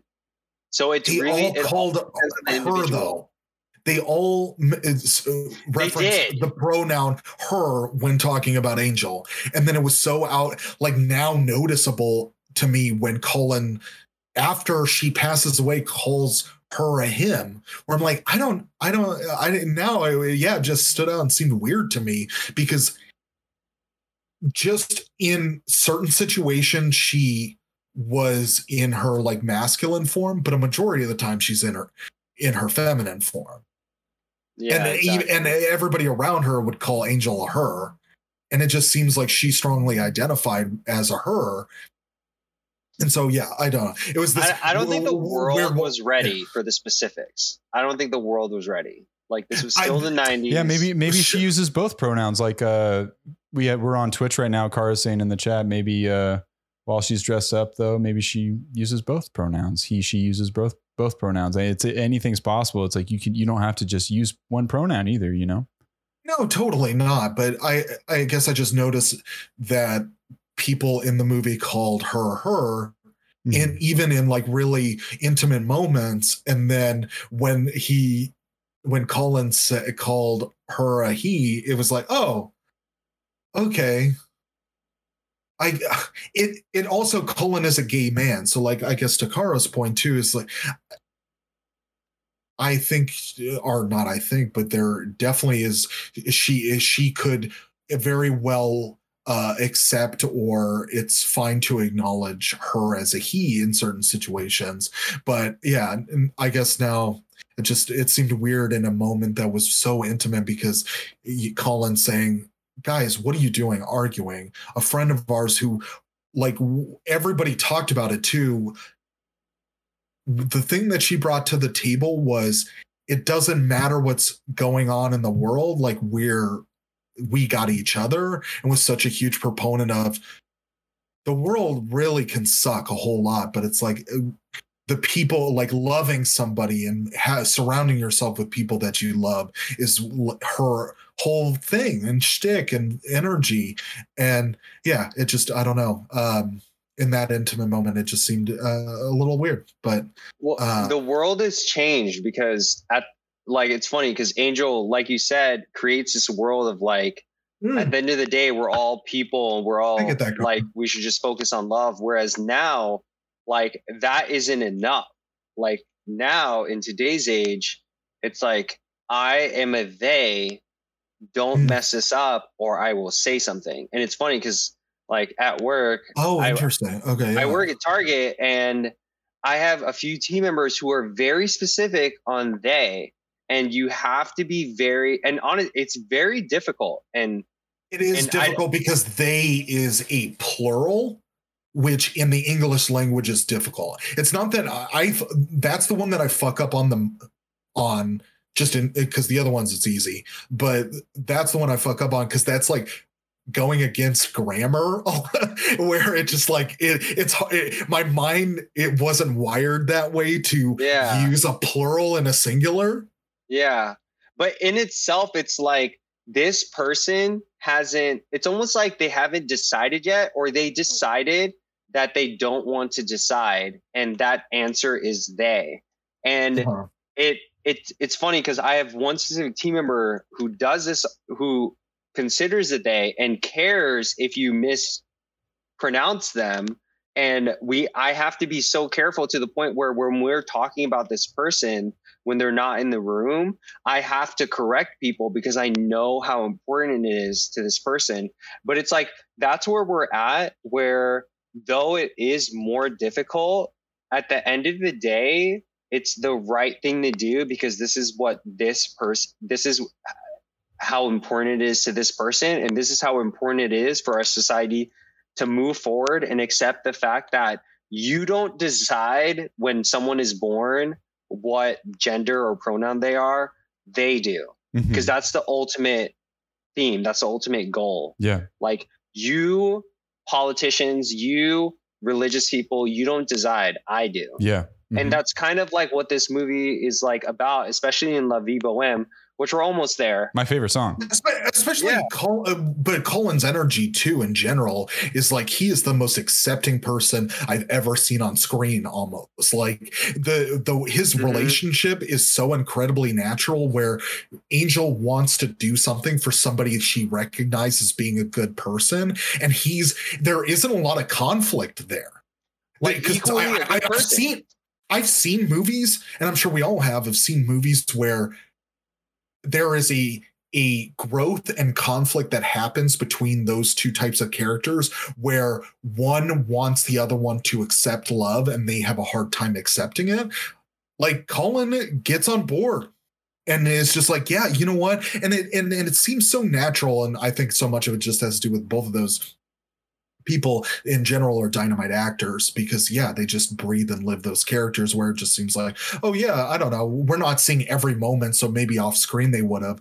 But in the moments that we do see, they're giving us exactly what fills in those moments unseen of, oh yeah, like she, you know, Angel is taking care of him. He really respects her for that because he realizes that she doesn't have a lot. And then that kind of just facilitates a really like deep love that they grow between each other where it's like, here are two people that care about people. And it would be like, I'm ready for it and I accept that. Yeah, and she comes across immediately so caring and he is immediately so accepting to that. And I love that moment where her energy just comes across when he's coughing and just got beat up in the alleyway.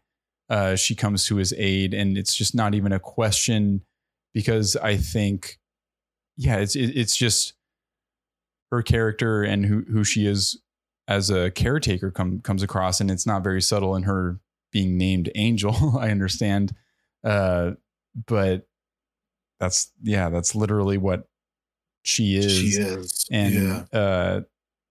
For Tom Collins, it just I love his name. It just is it's a great drink as well, but his sort of.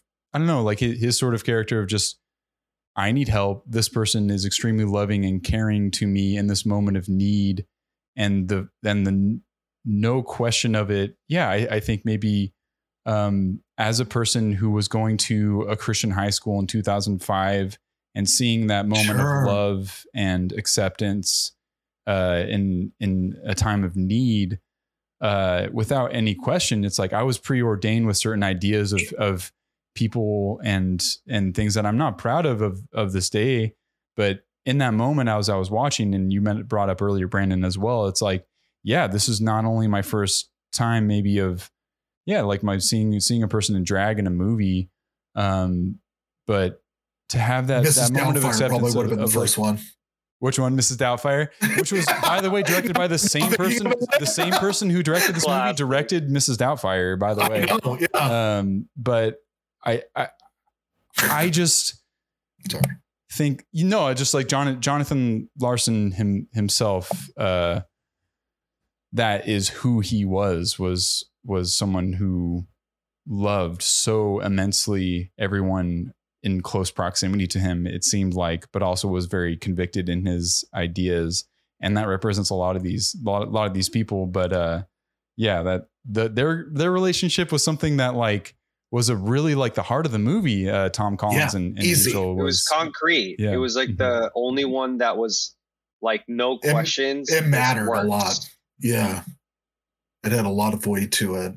And it was very natural. Like how it started was very natural. That's something I would say when it comes to how to like instill change in people. Now thinking and having this discussion, which is why I love having these conversations and love doing this, is that now it makes me think that one thing that is so inspiring to and facilitates change is it took a person just showing people in love, no matter what their color, race, creed, sexuality is, and you just show love. And then you don't have to make a to-do about it. You just show here are two people loving each other, and that like will reign true. And I think that speaks so much to that relationship, and maybe why I bring it up now of how seemingly on board and makes sense that relationship was, that makes it so incredibly powerful. Because yeah, as a person who hadn't seen like same-sex relationships or a man dressing in drag other than Mrs. Doubtfire, to just, I think it really cut to the core of me where you don't make, it's not a to-do. It's just, this is how love can be no matter what.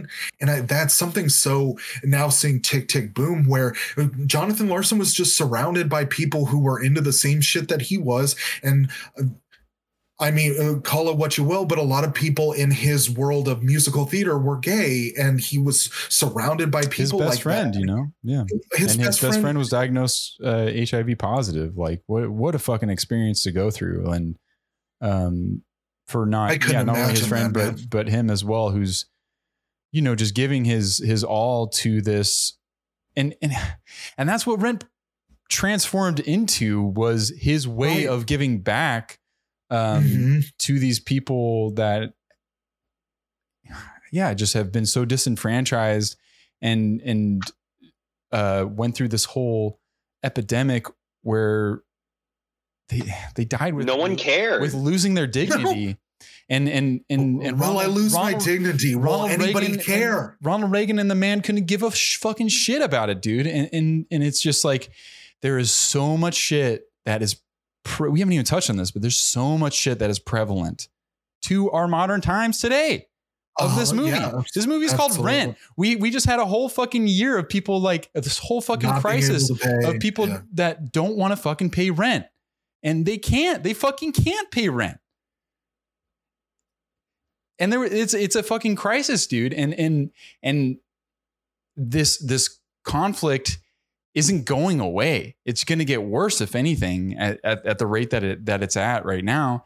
And this story is so prevalent. And I think it just, I love it for it. What you say what you will about the movie and how the movie production is made and everything, right? But the story itself, I will argue, is timeless, you know. It is timeless, absolutely. I mean, and also too, Rent's not going away. It's not going away. No. I mean, this was also based on a French Revolutionary musical, not necessarily made in the French Revolutionary, but was about it. La Bohème, and that is so timeless. The story of just how much value art and acceptance of different people has in the world, and how much energy, great energy, that puts out, and how that will always be timeless, because will always be people who their passion in life isn't to make money. It's to provide art. And we as a society have a hard time taking care of those people who just want to live a life that is fulfilling in not a sense of money, but in a sense of in passion and in love. And we just don't really take care of those people. And it's, at the time, still to this day. I mean, like, look at Jonathan Larson. He won I think it was 3 or 4 Tony Awards posthumous, after he passed away. Yeah. But how many amazing artists that everybody talks about won amazing awards after they died, whose art went into the millions upon tens of millions of dollars in value after they passed away. Yeah, sure. Oh my God. That is absolutely a factor. But also, I mean, you know, Brandon, I think your point too was just that the value of art and how much it enriches our lives and society in general. And you can't ascribe value to that. So to see a person like Jonathan Larson exist and go through his life so passionately about what he wants and just being, that has priceless value. A person's life is priceless, obviously, but him himself and what he offered the world and what he was a proponent for, I think proves that art can change your mind. Art can affect the world. Art can truly have massive effects on things. And even someone like Bob Dylan, or someone who's written so many songs and says a song can't change things. A song can't change something politically. Even he wrote so many political songs or whatever. It's just it's this.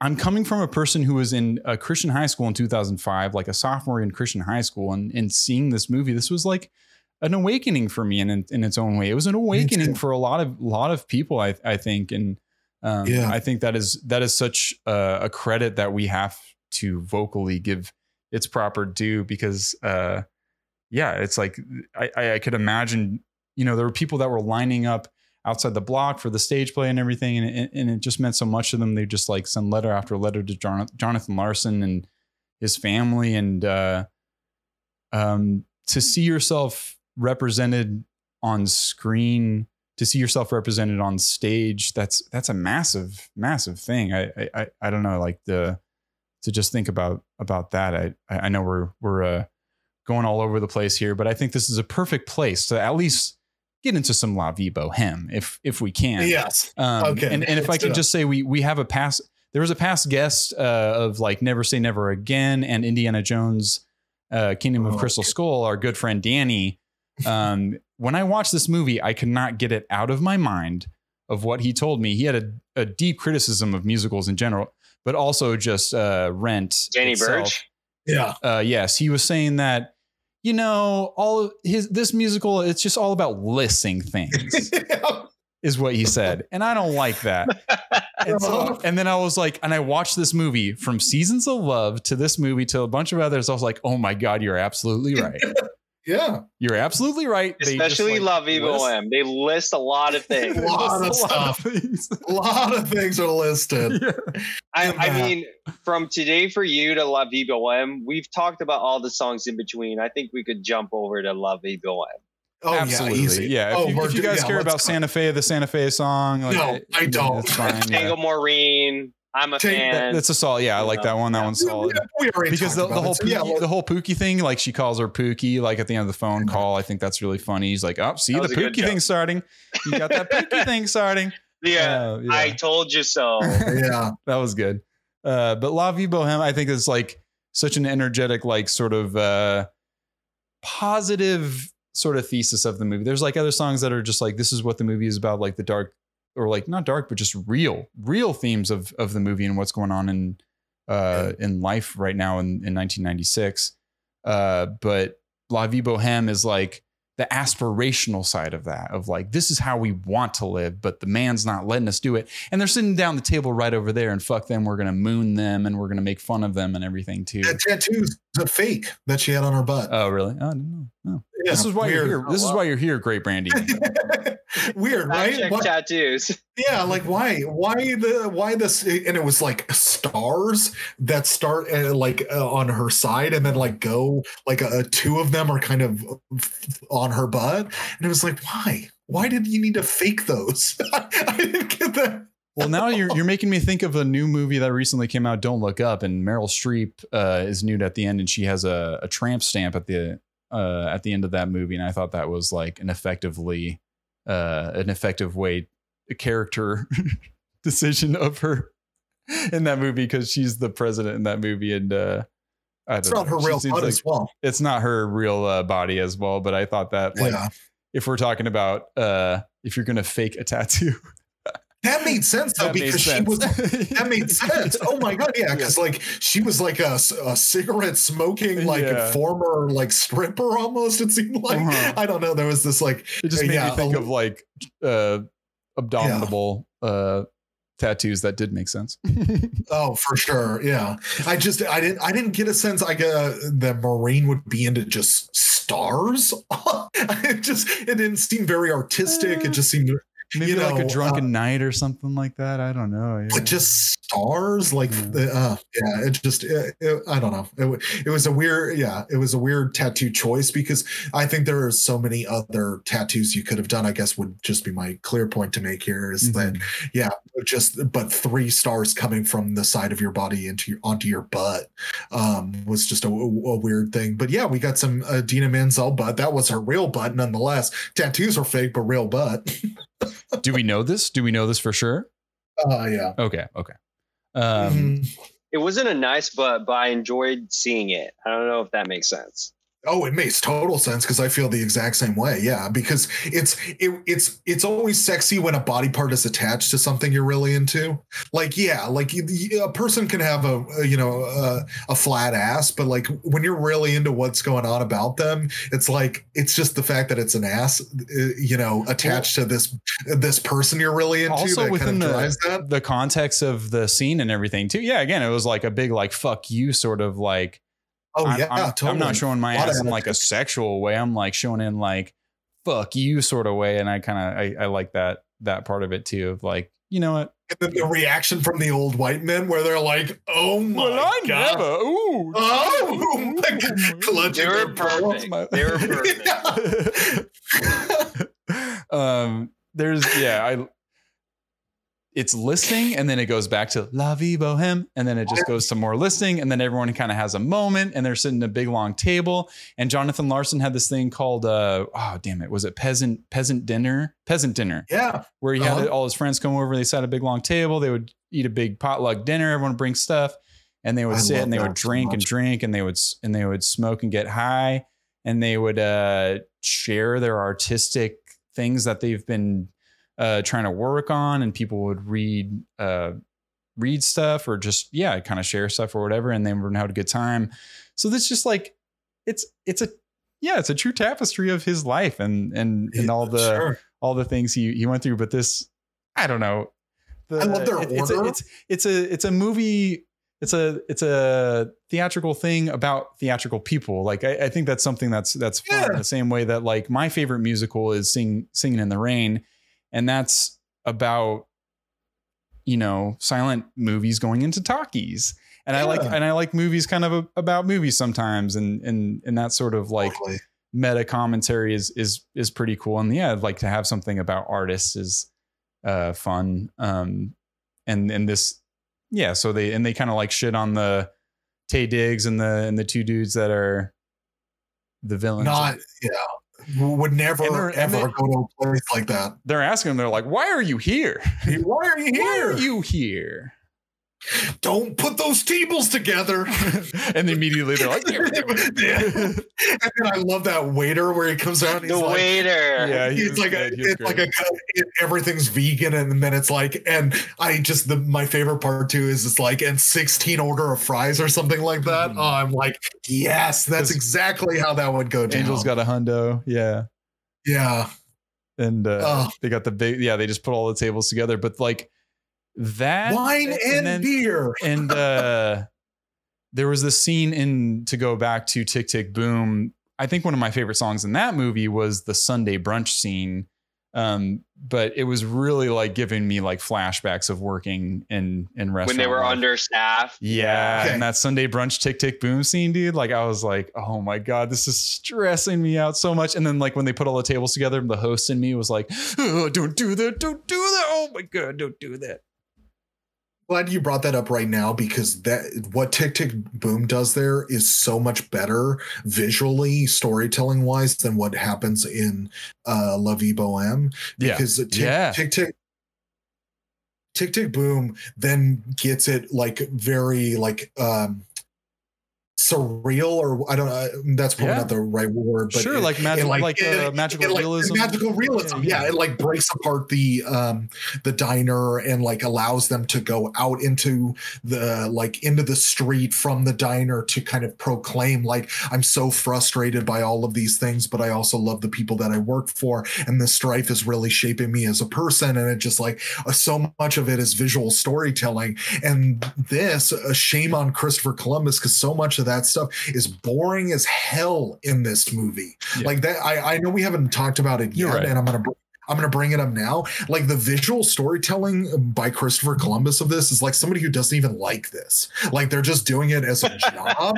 It drove me nuts. Especially what really drove me nuts is that in the song there will be cuts to other things, which was driving me nuts after seeing Tick Tick Boom, where if you're shooting a musical, you should be, camera is on like following who's singing, and it's like it seems like shot at once, like a kind of like a stage production. Yeah, there's blocking to it, and it's the blocking is exciting. It's not the editing isn't the exciting part. It's like the present nature. Mm-hmm. Yeah, and I totally get what you mean.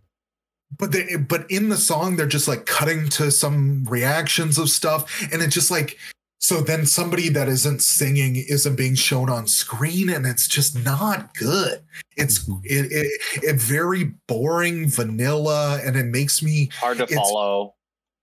It's not that it's hard to follow. It doesn't follow well what should be followed, I guess.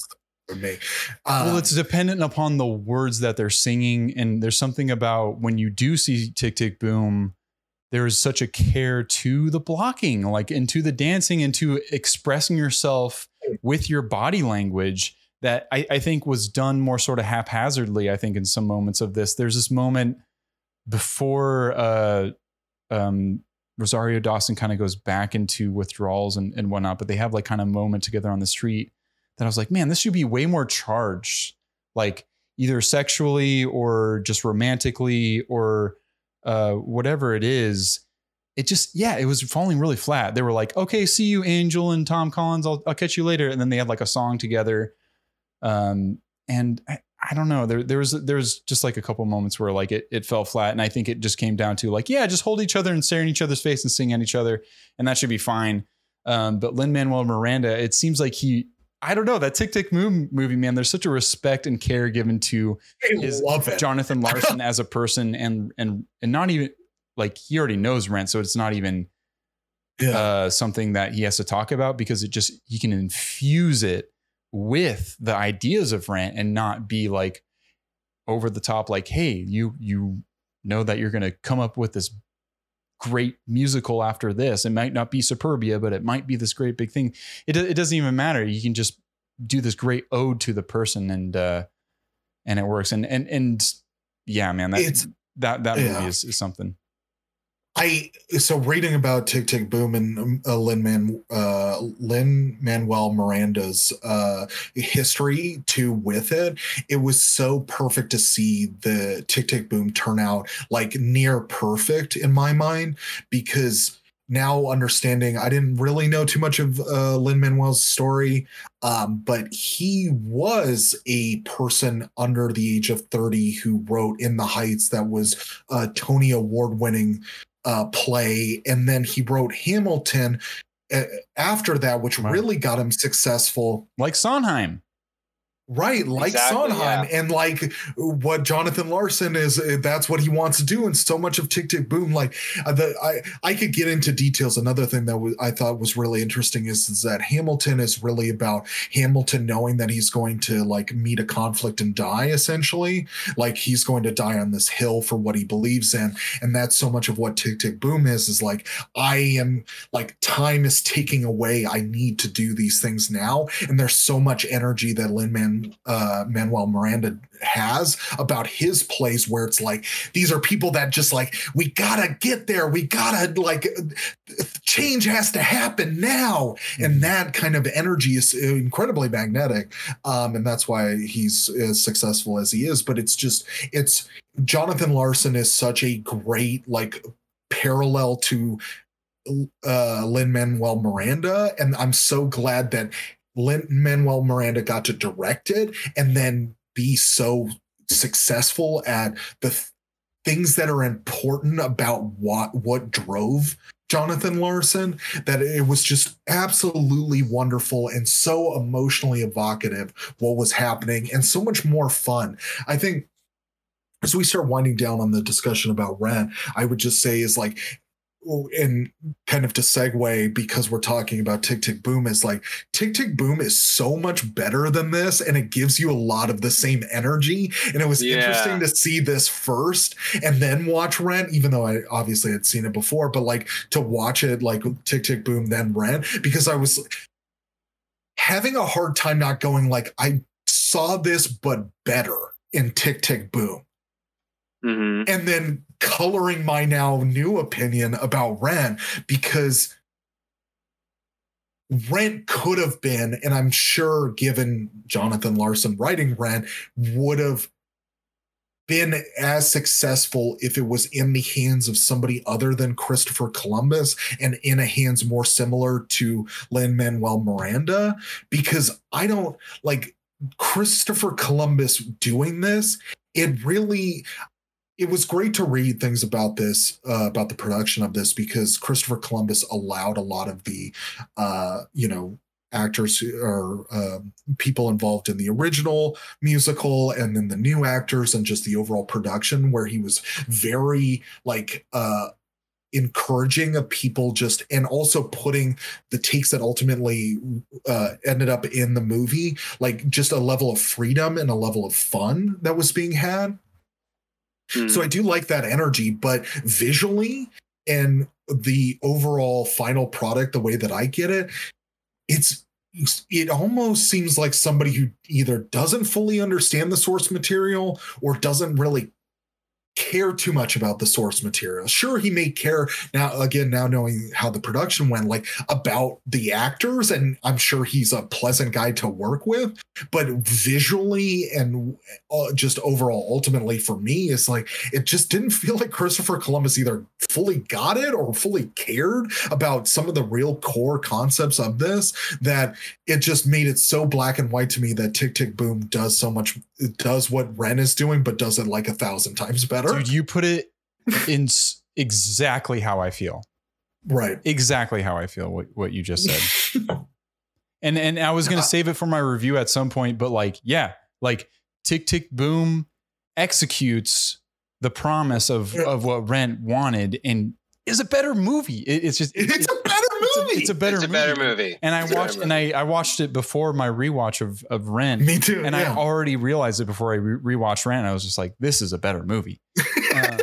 And it is an ode to the ideas of Jonathan Larson in a way that is by osmosis. It's an indirect representation of Rent in a way that makes me fascinated with the person who came up with this, and it's enticing. It's like a tease into the mind of who that is that came up with this thing that was a vessel phenomenon. Exactly. It was and it binded generations, dude. And to no, that's exactly what he wanted too. This isn't like, oh, right, like he died and we found this script in like his trunk or something. It's like, no, he told everyone around him, I'm going to bridge the gap. I'm going to make a musical for the MTV generation. And that's exactly what he did. It's absolutely amazing. And then also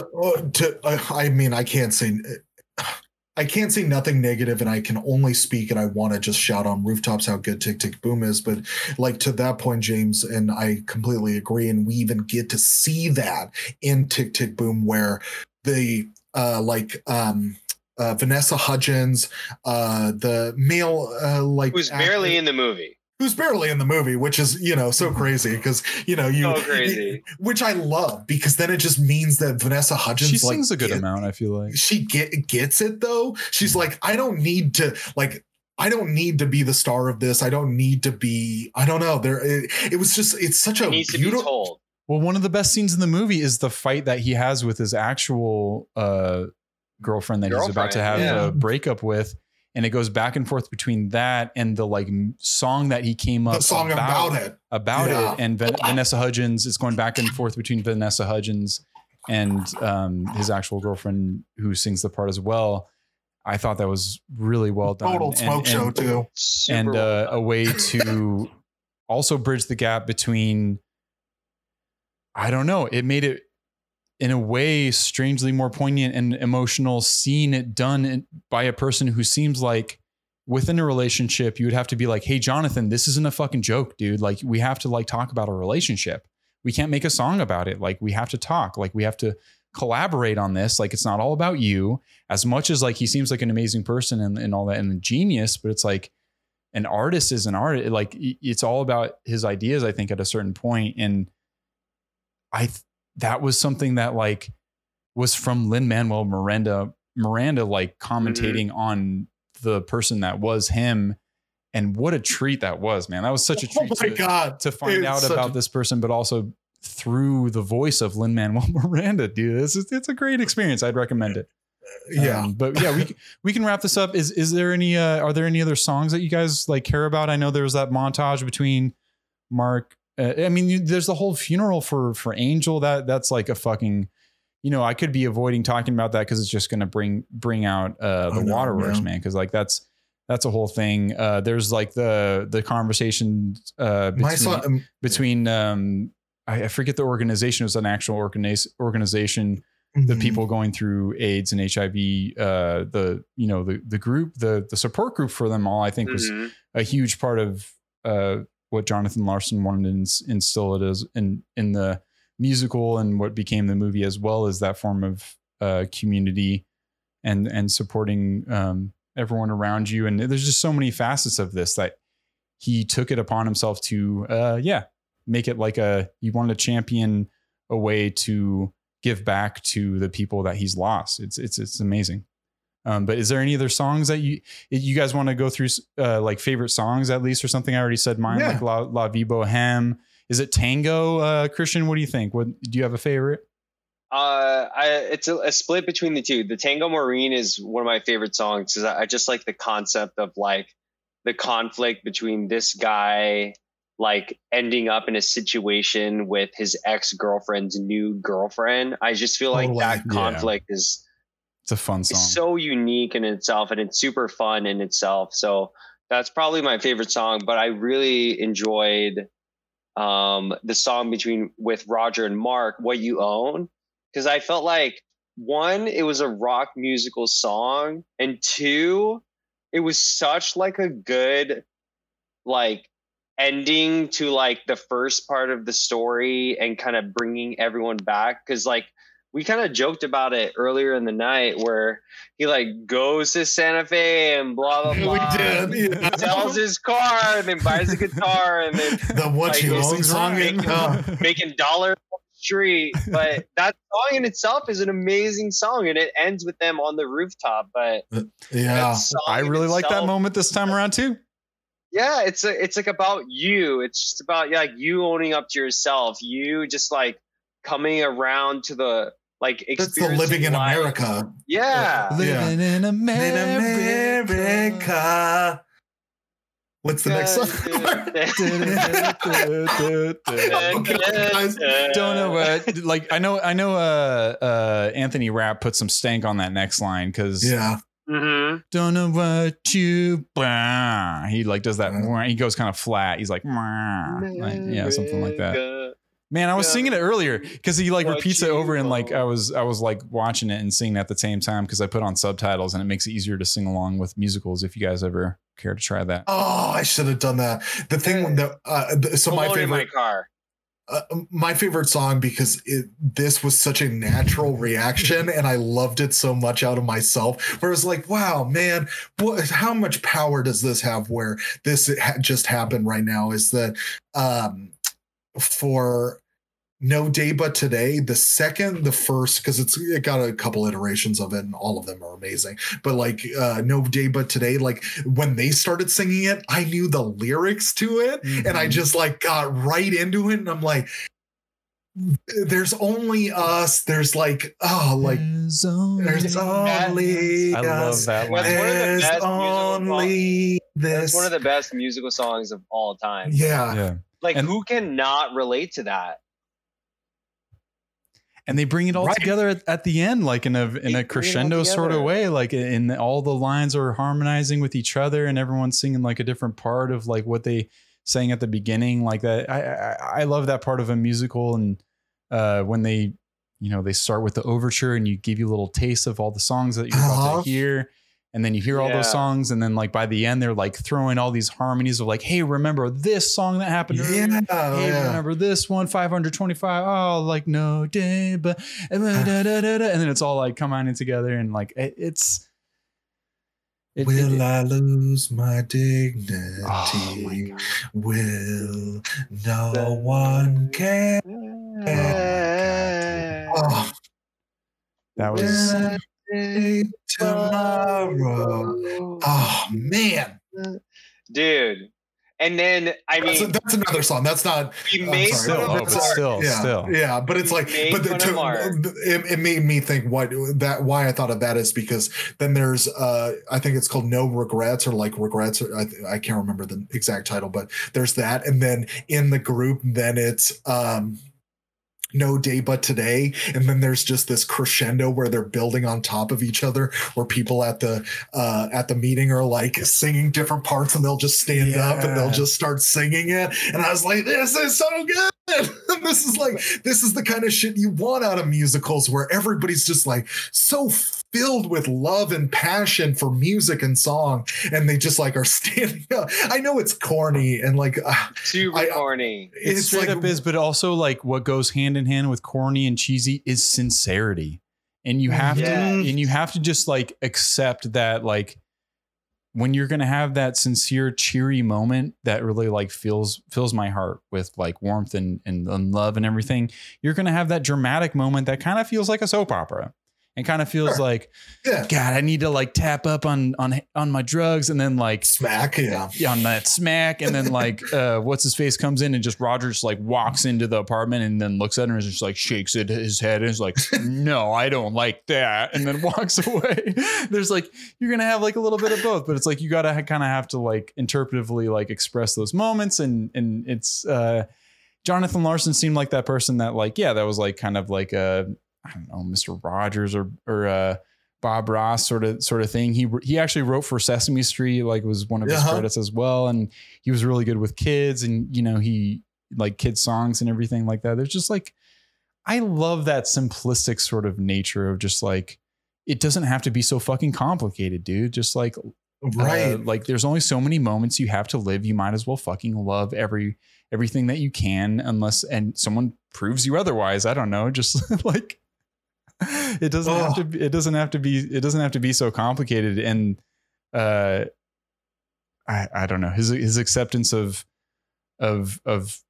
people, of what to make his art about. Like I thought that was such a cool thing in New York at that time. And they even talked about CBGB in one of the songs, and like Tick Tick Boom and all that stuff. Mm-hmm. It just like, it seemed like such an interesting time. And it was expressed in two different ways that we were able to view these same kind of stories. So we'll move on to final thoughts. I'm glad we were able to like kind of parallel these two things. And even that song you just started singing, Brandon, man, that one, it's so hard, like the singing about dignity at the. I've watched it like 4 times parallel to like 4 days.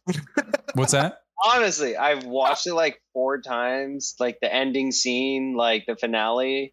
I've watched it like 4 times in the past, like past week, honestly. And it's weird because it's like anyone can relate to it. It doesn't matter who you are. It doesn't matter what you've gone through. And like, that's kind of the point. He like is trying to bring up this whole issue of like, hey, like there's an epidemic of like AIDS going on, and like, you guys need to care about it. And this is serious, but then he brings it all together of like, regardless of like what you're going through of like this epidemic or pandemic or whatever demic is going on, like there is no day but today. Like you should live your life with love. Like, and like, everyone can relate. That's how you're measured too. Measure your life in love. Like don't measure your life. Coffee. No, or diapers. That was one that we joked about, James, when we saw it for the first time. It's like, that kind of weird listing. I think even at a young age, we just realized how silly and stupid it is to just have like a list of stuff, and it's like, you know, and then you could riff off that for forever. Like, you know, how many times you vacuumed, how many times you opened and closed the fridge, how many pennies you counted, or how many times you've walked in and out of your front door. Wait, how many pennies are you counting, Christian? What? I'm in the 8 digits. It's me and myself problem. I is excluded. I is excluded. But yeah, regardless, going over to like final thoughts, I think. Please kick us off. Kick us off. We'll do reviews after final thoughts this time. Yeah. So Final thoughts, after your final thoughts, just a preface. So please give your final summation, how you feel about this, and then if you will, rate this out of 100%, like on Rotten Tomatoes. Okay, good. After watching Tick Tick Boom, and though that might make my opinion somewhat biased, looking at the movie and looking at what it is, whereas I'm going to look at it as not just a movie in relation to other movies, but a movie that is also an adaptation of a musical. Overall, on a scale of 1 to 10, I would rate this movie... out of 100%. Out of 100%, I would rate this movie an 85%. And I understand why critics rate it negatively, but I disagree strongly with critics because at the end of the day, the point of this musical and the point of the overall of what Jonathan Larson was trying to express is like, there is an issue going on with corporate America, with life, with living rent by rent. And we should be not measured by the amount of money that you pay towards rent or whatnot, but we should be measured on the experiences we have, the love that we have, the experiences, whether it's my girlfriend left me for a woman or like I am a transgendered person who's cross-dressing, having a good time with some random guy. Like we should enjoy life for what it is. We should enjoy the loving moments that we have with friends and or family. And like, fuck you trying to collect my money for rent, but like, enjoy me for who I am as a person. Enjoy me for the experiences that I have. Take me, baby. That's what I am. Accept me for who I am and what I am, and this is who I am, and take it or leave it. And that's kind of like the whole point of the movie, and I like it because it's very focused on like, I don't care if you judge me, and if you judge me however you judge me, I don't care. I'm going to live the way that I live, and I love everyone around me, and you can't be mad at that, so let's move on. Absolutely, dude. I mean, if I can just even piggyback off that, like it's a movie that's. If you want to get into your summation, how about you do that? I think we'll just do this, and we'll do some final reviews after we'll do our final thoughts. I got to piggyback off of that because like I think that's I completely agree with everything that Brandon said earlier about the qualms that you have with Christopher Columbus directing this movie. But it is bigger than that. And to have this as a movie and to have people represented in this way is just so much bigger than that. And I will give it an 88% for that and more, obviously. But I love the songs. It was a movie that came at a time that was like kind of a transformative time for myself as well. And it was like very much an awakening just to see this. And so I can only imagine someone going through not just the Mark sort of storyline in their mind. Like to me, yeah, like I'd relate with Christian as well. It's like, I probably relate more with like Mark or what's his roommate again? Roger.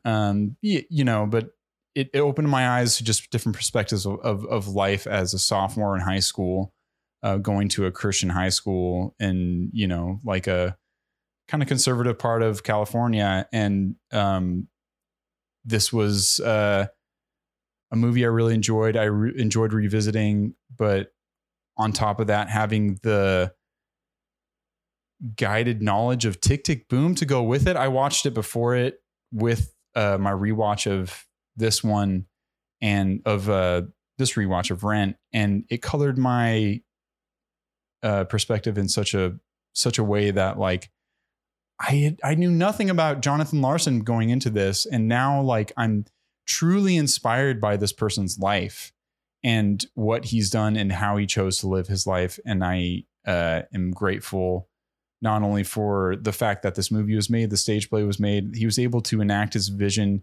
even posthumously. But I ascribe to a lot of the themes that he is promoting in this movie and the reasons that he chose to make it. And I can only hope to try to have a vision of something of mine be turned into something that people love and admire and is a life affirming thing for someone else. Like, it's just so beyond a movie at that point. So I really have to give it an 88%. And I had a great time rewatching it. I love Tick Tick Boom, and I would give Tick Tick Boom even a higher score, 95 around there or something like that. Tick Tick Boom is an even better movie. It's like what you said, Brandon. It's like that was what I wanted and more of, and also like shed light on a person that lived an entire life within 35 years and accomplished more after those 35 years in a way than, he accomplished everything. It's like that same thing that his sister said. It's like it took 15 years to become an overnight success, and he was already gone by the time that happened. And to see a movie like this that portrays people like Angel, and even what Rosario Dawson Mimi goes through with her withdrawals, it's like he knew so many people that went through an early death, and for him to go through it too. Life is imitating art. Art is imitating life. I don't know what's going on. And this is like a great expression of art and of our contemporary times within an old fashioned highbrow sort of way. It's representing some more working people's, disenfranchised people's ideas and ideals in a very sort of honest, true, respectful way. And I, you gotta give it credit, man. You don't see shit like this every day. Honestly, even if it's someone like Chris Columbus that's making it, it's just like this movie is special. I think it's a special movie that exists. And I will hand the torch over to you, Brandon. Mm-hmm.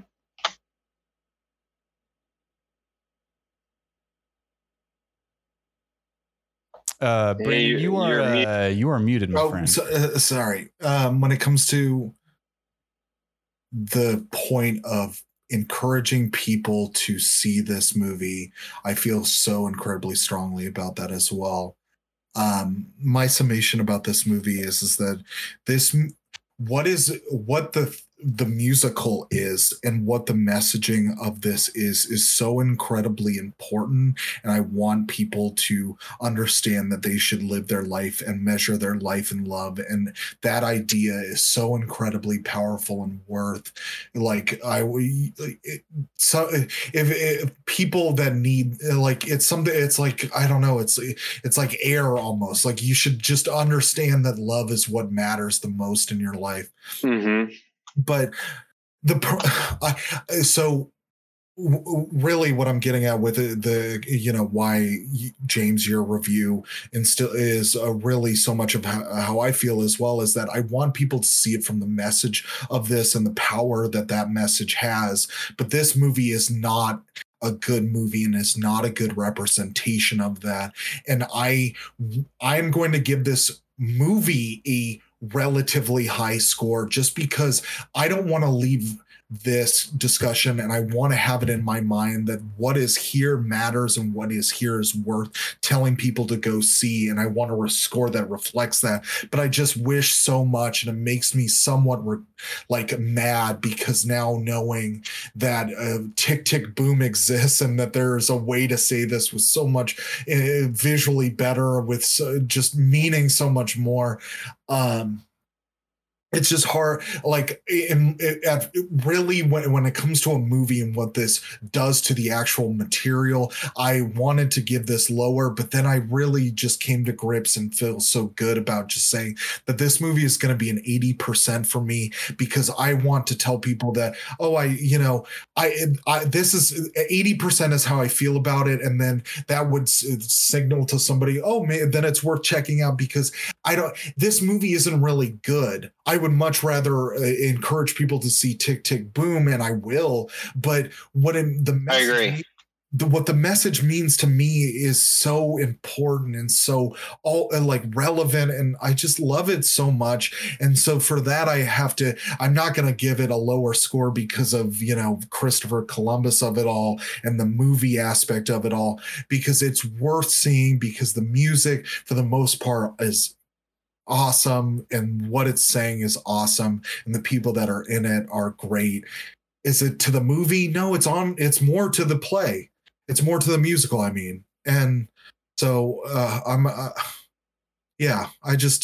love what this movie, what the musical stands for. I don't totally love how the music, how the movie conveys that message, but I feel so strongly about what's being said, so I'll give it an 80%. Yeah, and people feel very strongly about this movie, which is why we're talking about it. It's a very polarizing movie, so we'll get into some of that as well. And even to be getting into that sort of line of thinking, it's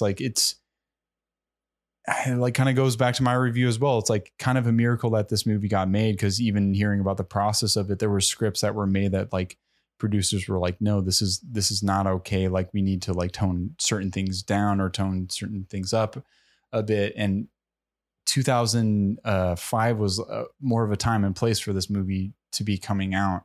And so I just think that what we talked about with homosexual relationships, the AIDS epidemic, and, a song about, a person who's strung out on heroin and everything, like these tones and these themes reign true within some of these audience. They matter a lot. Audience reviews, critics reviews.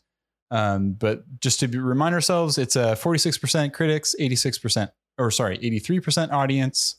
I'll go ahead and start with some of the critics reviews. Let's see here. We'll start with Associated Press. David Germain. It's my go-to news outlet. It is a 4-word review, at least on Rotten Tomatoes. High hopes, flat results. Yep. Nailed it, David. Right, David? It was the same. Yeah. David Germain. God. Fair. Yeah. Fair. Fair is all hell. Very fair review. David Edelstein Slate. It's real. And on screen, it's really cringeworthy. Not quite Phantom of the Opera cringeworthy. Yeah, but not as much fun to blow raspberries at either. Is Phantom of the Opera? I mean, I'll blow some raspberries. I haven't seen it. Oh no, shit! Whoa. Honestly, I'm a huge Emmy Rossum fan. Oh, I bet you are. Huge Emmy Rossum fan. I bet you are. You dirty dog. Who is it? Who is not? I love her TV show. I forget what it's called. I know. I'm forgetting. It should just be known that Christian Rubino likes white chicks with witchy eyes. I'm about to marry one. We're both invited to the wedding. Congratulations. Yeah. I mean, I'm a Vesper fan of Casino Royale, so I'll be the first to say I love the same thing. What is the show? What is Eva? It's Eva. Eva Green. Eva Green in Casino Royale. I totally get it. She's very much an Emma Rossum type. Yeah. Extremely witchy. Very witchy. Mm-hmm. Yeah. What is her name too? The reason I describe her as witchy is because I got that from New Girl. They describe, I think her name's Alexandria Daddario. What is her last name? She was Dario. Daddario. Mm-hmm. I got a crush on her. Sorry, I got a crush. I think Winston. He's like, you got these witchy eyes or whatever. Caraseo earmuffs. No, she knows. I got a crush. Yeah, she's. Yeah, it is what it is. Aside from the Emmy Rossum of it all, so how do you feel about that musical? Because I really like Angel of the Night. I think that's I think I'm saying that right, the title of that song. I really enjoy that song. Oh, you're on mute. Maybe? I haven't seen this musical, so you must be speaking to Christian. Sorry. Yeah, I was speaking to Christian. I was on mute for a second, but I know what song you're talking about, and I actually really like that song as well. And you're kind of bringing up a lot of stuff where to the point whereas I like a lot of those songs in like specific musicals, and I don't know what it is about them, but the fact that they bring up like this high level of like emotion and like fantasy. Yeah. Oh my God. I think it just fundamentally, it's just a really good song. And I guess, yeah, like if we were to, I know that we should really get back into the reviews, but yeah, there's something about the falling in love song that is always going to be enticing, I think is what we're getting at. Mm-hmm. Cause that's what the Angel of the Night is like, she singing to the Angel of the Night, who's the Phantom of the Opera, who is her, you know, ends up being the loving relationship that is that musical. But yeah, like it's something about the gravity of that is just it's so powerful and moving, and I love it. Dude, what more do you have to sing about than love? That's the main like reason you would like I have to sing about what I love, like, or unless about how like you're sad about like your love is unrequited or something like that, like, or like, oh, I love this person, they don't love me back, I gotta sing, like I don't know, like that seems like the through line of many musicals, and like the heart of it. Yeah, the heart of it all. Star-crossed lovers. Yeah. Star-crossed lovers. It's just like in Moulin Rouge, the song in the elephant is my favorite song. Mm-hmm. Oh, fuck. It's not a Billy Joel song. It might be a Elton John song too. Like it's a cover because that's like a jukebox musical. The Moulin Rouge where Nicole Kidman is in the elephant, and then it's Elton John. That's what Cara says. Mm-hmm. We Can Be Lovers. Oh my God, that's my favorite song of that. Oh, is it your song? You're talking. Yes, it gets into it though. Yeah, it's like yeah. And then like the moon starts singing with them because it mentions the moon in the lyrics of the song, and then like the moon starts singing with it. It's an awesome part because they go on the balcony, mm-hmm. and the moon's like la la la la. I'm also and I've been singing with you, and yeah. It's great. And you can tell everybody, this is your song. Hell yeah. So we'll go on to Karina Chicano, Los Angeles Times. Rent is commodified faux bohemia on a platter, eliciting the same kind of numbing soul sadness as children's beauty pageants. Tiny dogs on inexpensive boots. Mahatma Gandhi and Apple ads. See, that is totally fine that somebody feels that way, because also too, I already said my summation, but like I'm overlooking a lot of the flaws. I guess I'm restating it again, but like overlooking a lot of the flaws of the visual storytelling of this, because I think it's poor. Like I would love to give this a 99%, to sit in the pantheon of polarized movies and movies in my mind of like the messaging is amazing and I love everything about what it's trying to say. But this movie... Yeah, like even the street scenes seem like a sad, and they don't seem really that grimy. It just seems disorganized. Like, it's all like, calculated commercial mess. Like really leaning on the laurels of the Broadway musical, and just it's already lined out for us. We can have a hired gun come in and kind of just take care of what's already laid. The groundwork is already laid for us. In the behind the scenes, Christopher Columbus said he'd lived like 17 years in New York, and he had like a shitty apartment, stuff like that. Like I get the fervor for this musical, but I also totally understand, where you guys are coming from too, with the production quality of it all, especially when you have Tick Tick Boom sitting right next, beside it, kind of showing you what it could be. But Mike Clark from USA Today, stage original Taye Diggs playing an erstwhile friend turned to victor actually made a stronger screen impression in Malibu's Most Wanted. That is a smack in the face. That's a huge smack in the face. But I just wanted to see if anyone had anything to say about Malibu's Most Wanted. Yeah, I mean, I very much enjoyed that movie with James Kennedy. It was. I enjoyed it for what it was. Jamie Kennedy. Sorry. James Kennedy. I'm on a James kick right now. I'm on a James. I mean, you got a James right here. I get it. I mean, I get it. Story of my life. Of all time, if I could say so myself. Story of my life. Hey, thank you very much. We will move on to audience reviews. This one says from Briznana, 5 stars, enlightening. One of my favorite movies. This is proof positive for me that things can happen around you and you can have no idea what's going on unless you are personally affected. I had no clue what the HIV/AIDS struggle was in its original discovery. I've always believed that with a solid friend base, life can be more pleasant. Hold dear to the ones you love and who love you. Hell yeah. Amen. There's some life, which is why the audience score is so high, and I think I think we're all in agreement with the audience on this episode of Polarize the Pod, where the message of and the heart of it, because that's like me and James have like I guess I'm speaking for you, but I'm gonna go ahead and do it. Is like we love bad movies that have a lot of heart. It's so much better to watch a bad movie with heart than it is to watch a bad movie because of like a committee, if you will, totally. Like a corporate hack job kind of shit where it's like, we're just making a movie because we got to make a movie.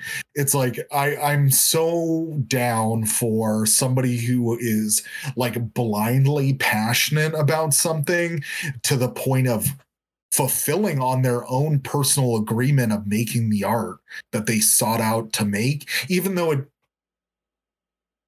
more often than not isn't what they wanted, but they lead their life in love, guys. That's what fucking matters is they lead their life in love. And that's so much more interesting than measure your life in love. Dude, it is life affirming. Like, I don't know, like that idea. It is a Jeopardy question, but at the same time, it is a philosophical sort of way to think about things. It's like, I don't know. Like time, it brings you back to earth. It just keeps on ticking, man. Yeah. You have no control over this shit, dude. Like this shit is going to continue on with or without you, whether you like it or not. Like the time is going to keep on ticking and like you have no control over that. That's one thing this musical did was it brought you back to the fact, despite what your opinion is about homosexuality, transgender, cross-dressing, it doesn't matter what your opinion is, it brought you back to the fact that life is not forever and that you have to understand that like everyone has a timeline. Some people's timelines are longer, some people's are shorter, but you have to understand like it doesn't matter how long your timeline is, like you have to like enjoy it for what it is. And then the musical reminds you like, why not focus it on love? And it just brings it all together. Yeah. Like just together. Absolutely, dude. You put it so well. I hesitate to just end it there. Should we just end it there? I only did one audience review, but like I'm gonna start crying. That was such a beautiful way to put it. I'll do like two more. Like that was beautiful words, Christian. Yeah. I'll say one from Nat, 5 stars. Wanted to revisit to see how I would feel today, and boy oh boy, let me tell you, is how it's titled. You know when you like something when you're younger, and then you're much older, and you revisit it, and you realize you don't like it as much because you've changed so much, and that no longer speaks to you. Well, wow, that didn't happen here. Yeah, Nat! I was not expecting that. Let's fucking go, Nat! That did not happen here. Nat the boom. Man. Tick, tick, boom, baby. I first saw Rent on Broadway almost 2 decades ago. Then the movie as soon as it came out. And yep, still compelling to me. Ugh. Dehydrated from crying so much. Beautiful work. On the same page. I think that's a total Chad. We're on the same page about all this. I'm going to do one more and we'll wrap it up. from Vincent Ramirez, and titled An Emotional Story of Survival and Love Apart. I love this movie, adapting from the Broadway musical of late Jonathan Larson. The songs were memorable, the cast was great, and the dramatic scenes between two key characters were very inspirational. It was one of the most important films to date, both strong message about survival and love each other. It's amazing. I don't know, like that sense of survival that he kind of instills in that review is something that, kind of hits me as well, which, like, dude, what else, what other choice do you have but to love each other? I don't know. It's right. It's either love or fear, right? Like, those are your diametrically opposed sort of feelings, so, but like, and maybe this is a privileged sort of way of expressing it to an extent is, you know, you don't need money. You can just do your art or anything like that. But like, to anyone who can afford to pursue their dreams and to know that this person fucking waited tables, like lived a life that wasn't healthy to him and died at an early age to pursue his dreams. Like, I'm sure that was absolutely like contributed to his early death, was how much he contributed to his dream. Like, it seemed like it was life or death for him to even create this. And he fucking did it, and he's not around to experience it. And I feel like it's on us to receive his message, push it forward, and I don't know, live a life of love, baby.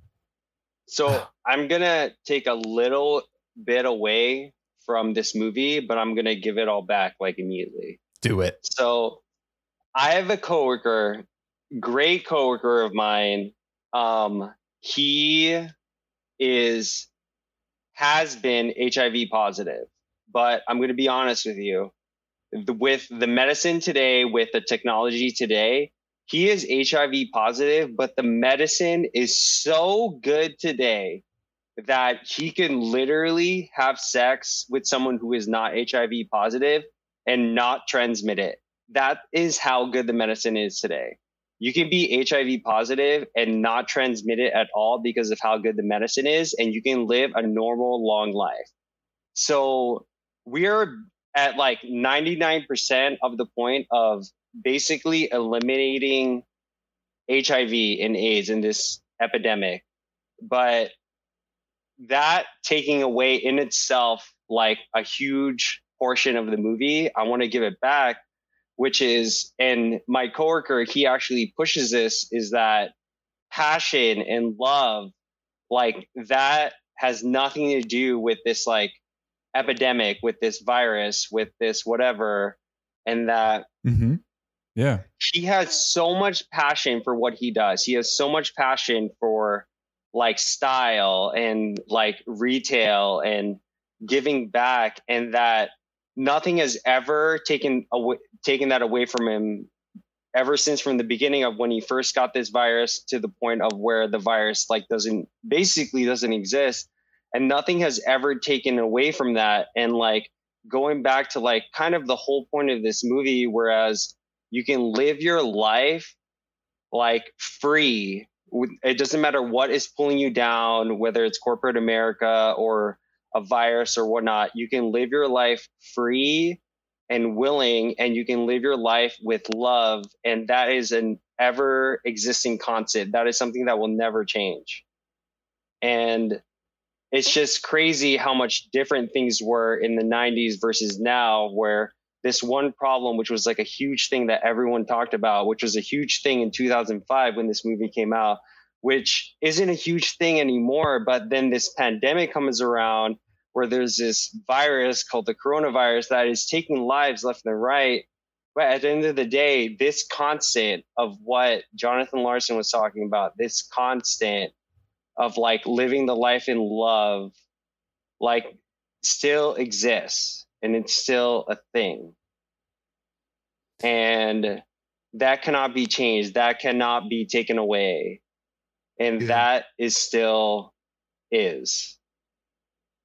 And I just want to leave it at that. And it's just weird because, like, my coworker, he is actually in the hospital right now, but he's about to be out of the hospital. But he goes through these rounds, and it's weird because, like, I love the guy, and I have this, like, relationship with him. Like, he's like this, like, character from Rent where, like, I love the guy, and he's great, and he's really great, and he's going through this thing, but he cares so much about like life and like doing his thing, and it's just weird. It's just all ever changing. Like, this is a constant. This is never going to change. This is something that is forever. It's going to last forever. And it's crazy stuff.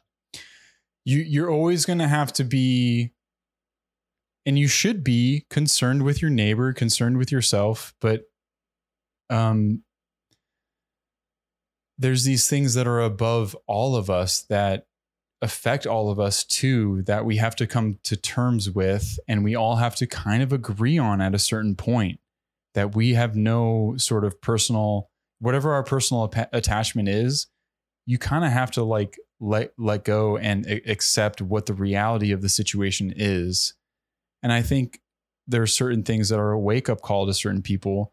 And to be honest, this was like kind of a wake up call to me of like, this is what reality is. Yeah. You're a sophomore in high school and this is what reality is, but for you, Christian, to be able to bridge that gap between,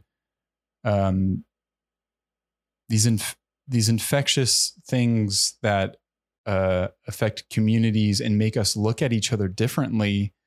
It's so hard to come to terms with how you feel about your neighbor, how you feel about yourself, how you choose to go out into the world and carry on with yourself. Knowing that there's attachments to how you choose to live, but also we need to look out for each other and we need to be safe. And this movie was made and represents a time where there was like a lack of information about something that was super affecting a lot of people. And we are at a moment in our lives where there is something just like affecting all of us in a varietal sort of way, in a multi like forming sort of way. It just keeps growing and doing different things. And we have to be adaptable to how we live our lives in catering to it. And we have to look at each other a different way, which is just so sad in a moment when we don't understand what's fully happening. And it's such a bummer, man. Like, and to know that like, this was a moment when like people wanted to care for each other, but they didn't even know if they could touch each other or something like that. Yeah. And like what they understood about what was going on and how they looked at people differently. It's like, oh, well, like you have AIDS, like you must be promiscuous. You must be like engaging in homosexuality, and you must be like using needles or something like that, is like this stigma that goes on. And these people are fucking dying, dude. These people are fucking dying, and they're going to groups to like get over, and they don't have dignity anymore. And they're dying, and they're in this moment, they need their community and they need their friends most. They don't have it. And then that's what's so amazing about this person, Jonathan Larson, is like, he finds a way to not only bridge that gap, but bridge the gap between, like musical and like MTV generation. But it's like, yeah. That gap's not bridged, and sometimes what's actually happening isn't being represented, and to see that representation is truly something to behold, even if it's humbling, it's eye-opening. Absolutely. Yeah. Man. Yeah. You expressed it so well. I'm sorry. I've been drinking. I've had you started me on this train. I'm in tears right now. I love it. You just brought it all together. It was such a huge thing. You got me started. Like, this is I've been like, I watched Tick Tick Boom. I watched Rent. I've been watching like the making of while I've been cleaning my house today. And it's like, the movie isn't even a movie anymore to me. It's like, right. It just kind of just like is a message of love from this person who lived their whole life, just trying to get it out there. So I'm just trying to receive it. I'm just trying to embrace it. And what it means is embracing you guys as well. So on this note, we're going to announce our next movie. But now that I'm thinking of it, we're going to wrap up our discussion to this. And on that note, I might have to pour myself a little bit more, but I want to do one more cheers to you guys, because this has been such an excellent discussion of Rent. Very much enjoyed it. And the measuring your life in love. And yeah, we are on like the 500 something thousandth something minute of this year, 2021, crazy fucking year. So to you gentlemen, want to give you a cheers to 2021. Love to wrap it up with you guys in this podcast, talking about this movie. It means a lot. Thank you for inviting me. I had such a great time. Dude, we'll have you back anytime. Cheers. I would love it. I would love it. I love this. Anytime. I love you guys. Love you guys. Cheers. Ooh, all right. That's a wrap on Rent. Congrats. We fucking did it. I will move us right along into the announcement of our next film, which will be Michael Bay. A Michael Bay movie. Michael Bay's own Armageddon. We're moving completely in a different direction. Can we have some Michael Sims with us? I would love to have some Michael. You know what? Now that you mentioned Michael, you know what, Christian? You got it. We'll throw a Michael Sims in there just because you asked so nicely. We will have our returning guest from Tomorrow War joining us for a discussion of Armageddon. We haven't even asked him yet. We are making a great assumption. He is a gentleman and a scholar. If he doesn't do it, I would be surprised. Okay, you heard that, Mike. Christian is telling everybody on the pod, if you don't do it, you are not a gentleman and a scholar. Mike is a gentleman and a scholar. His brothers are gentlemen and scholar. His dad is the pinnacle of gentleman and scholar. Mike is going to do the next show. I know. Christian, you got to go ahead and tell him to Armageddon on, if you know what I mean. Ew. And if he doesn't, then you know what, Christian, you're going to be our Mike replacement. I swear to God. We have a 38% critics rating. Yeah. We have a 73% audience rating. This is a polarizing movie. Ooh. Super officially. I'll read the synopsis right now.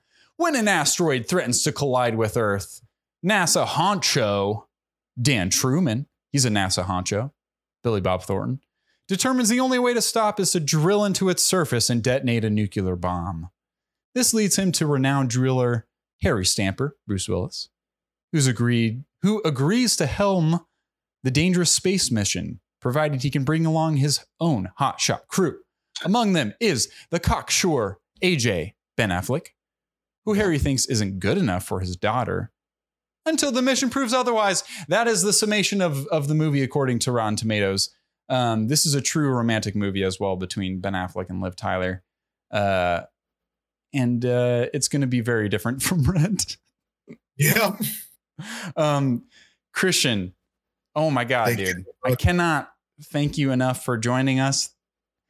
This has been one of the most, honestly, like for the track record of our podcast, the most thoughtful and incisive, I think, exploratory view into not only the movie, but the thoughts and ideas of it surrounding it. Not to give us too much credit, but still, I've had a great time. We've enjoyed ourselves at the end of this year of 2021. I also want to congratulate you on being newly engaged. You're about to get married. We buried the lead. Congratulations. I cannot wait for that. Is there anything else you want to talk about with your life? Anything else you'd like to share before we wrap up? Well, anything you want to promote? Yeah. First of all, anything at Target? Yeah. First of all, I miss you guys. Yeah. I'm happy that you guys invited me to do this. I think this is amazing. I would love to do it again. I hope you guys do invite me to another one of these bad boys. You know it. What kind of movie would you like to be invited back for? The Notebook. He said The Notebook. I would love a romantic comedy or another musical, but if you do any other movie, I'm sure I would be completely down. We'll get you on a romantic comedy for sure. Okay. Yeah, I'll do The Notebook. I have a lot of opinions about The Notebook. Good and bad. Good and bad. So I have a lot of opinions. You're polarized yourself within yourself. Yes. But regardless, I'm very happy to have done this. It was great hanging out with you guys. It's like old times pre-pandemic. Yes. And I'm happy about it. I look forward to seeing you guys at my bachelor party. You know it. You know Michael it. Sims, gentleman and a scholar. I see you all as well. And yeah, it was great talking about this. I honestly felt like we went deeper than I was expecting. And I was teary-eyed, and you know, I absolutely loved it, and I'm excited for the next time. Oh yeah, man! I will say it always happens in this show. Like I'm not sure how long we're going to talk about this, and then sure enough, we just fucking launch into it. Brandon, is there anything else you want to talk about before I do final, like how people can reach us and all that good stuff? No, I already expressed it, and I'm so grateful for both of you guys. Happy New Year's again. The Christian, you're more than welcome back on here. We'll get you on a romantic comedy. Sounds fun. Maybe I'm so excited. That's going to be fun. I'm so excited. So a little bit more lighthearted than this, but I love the love fest that this episode ended up being. That's all I got.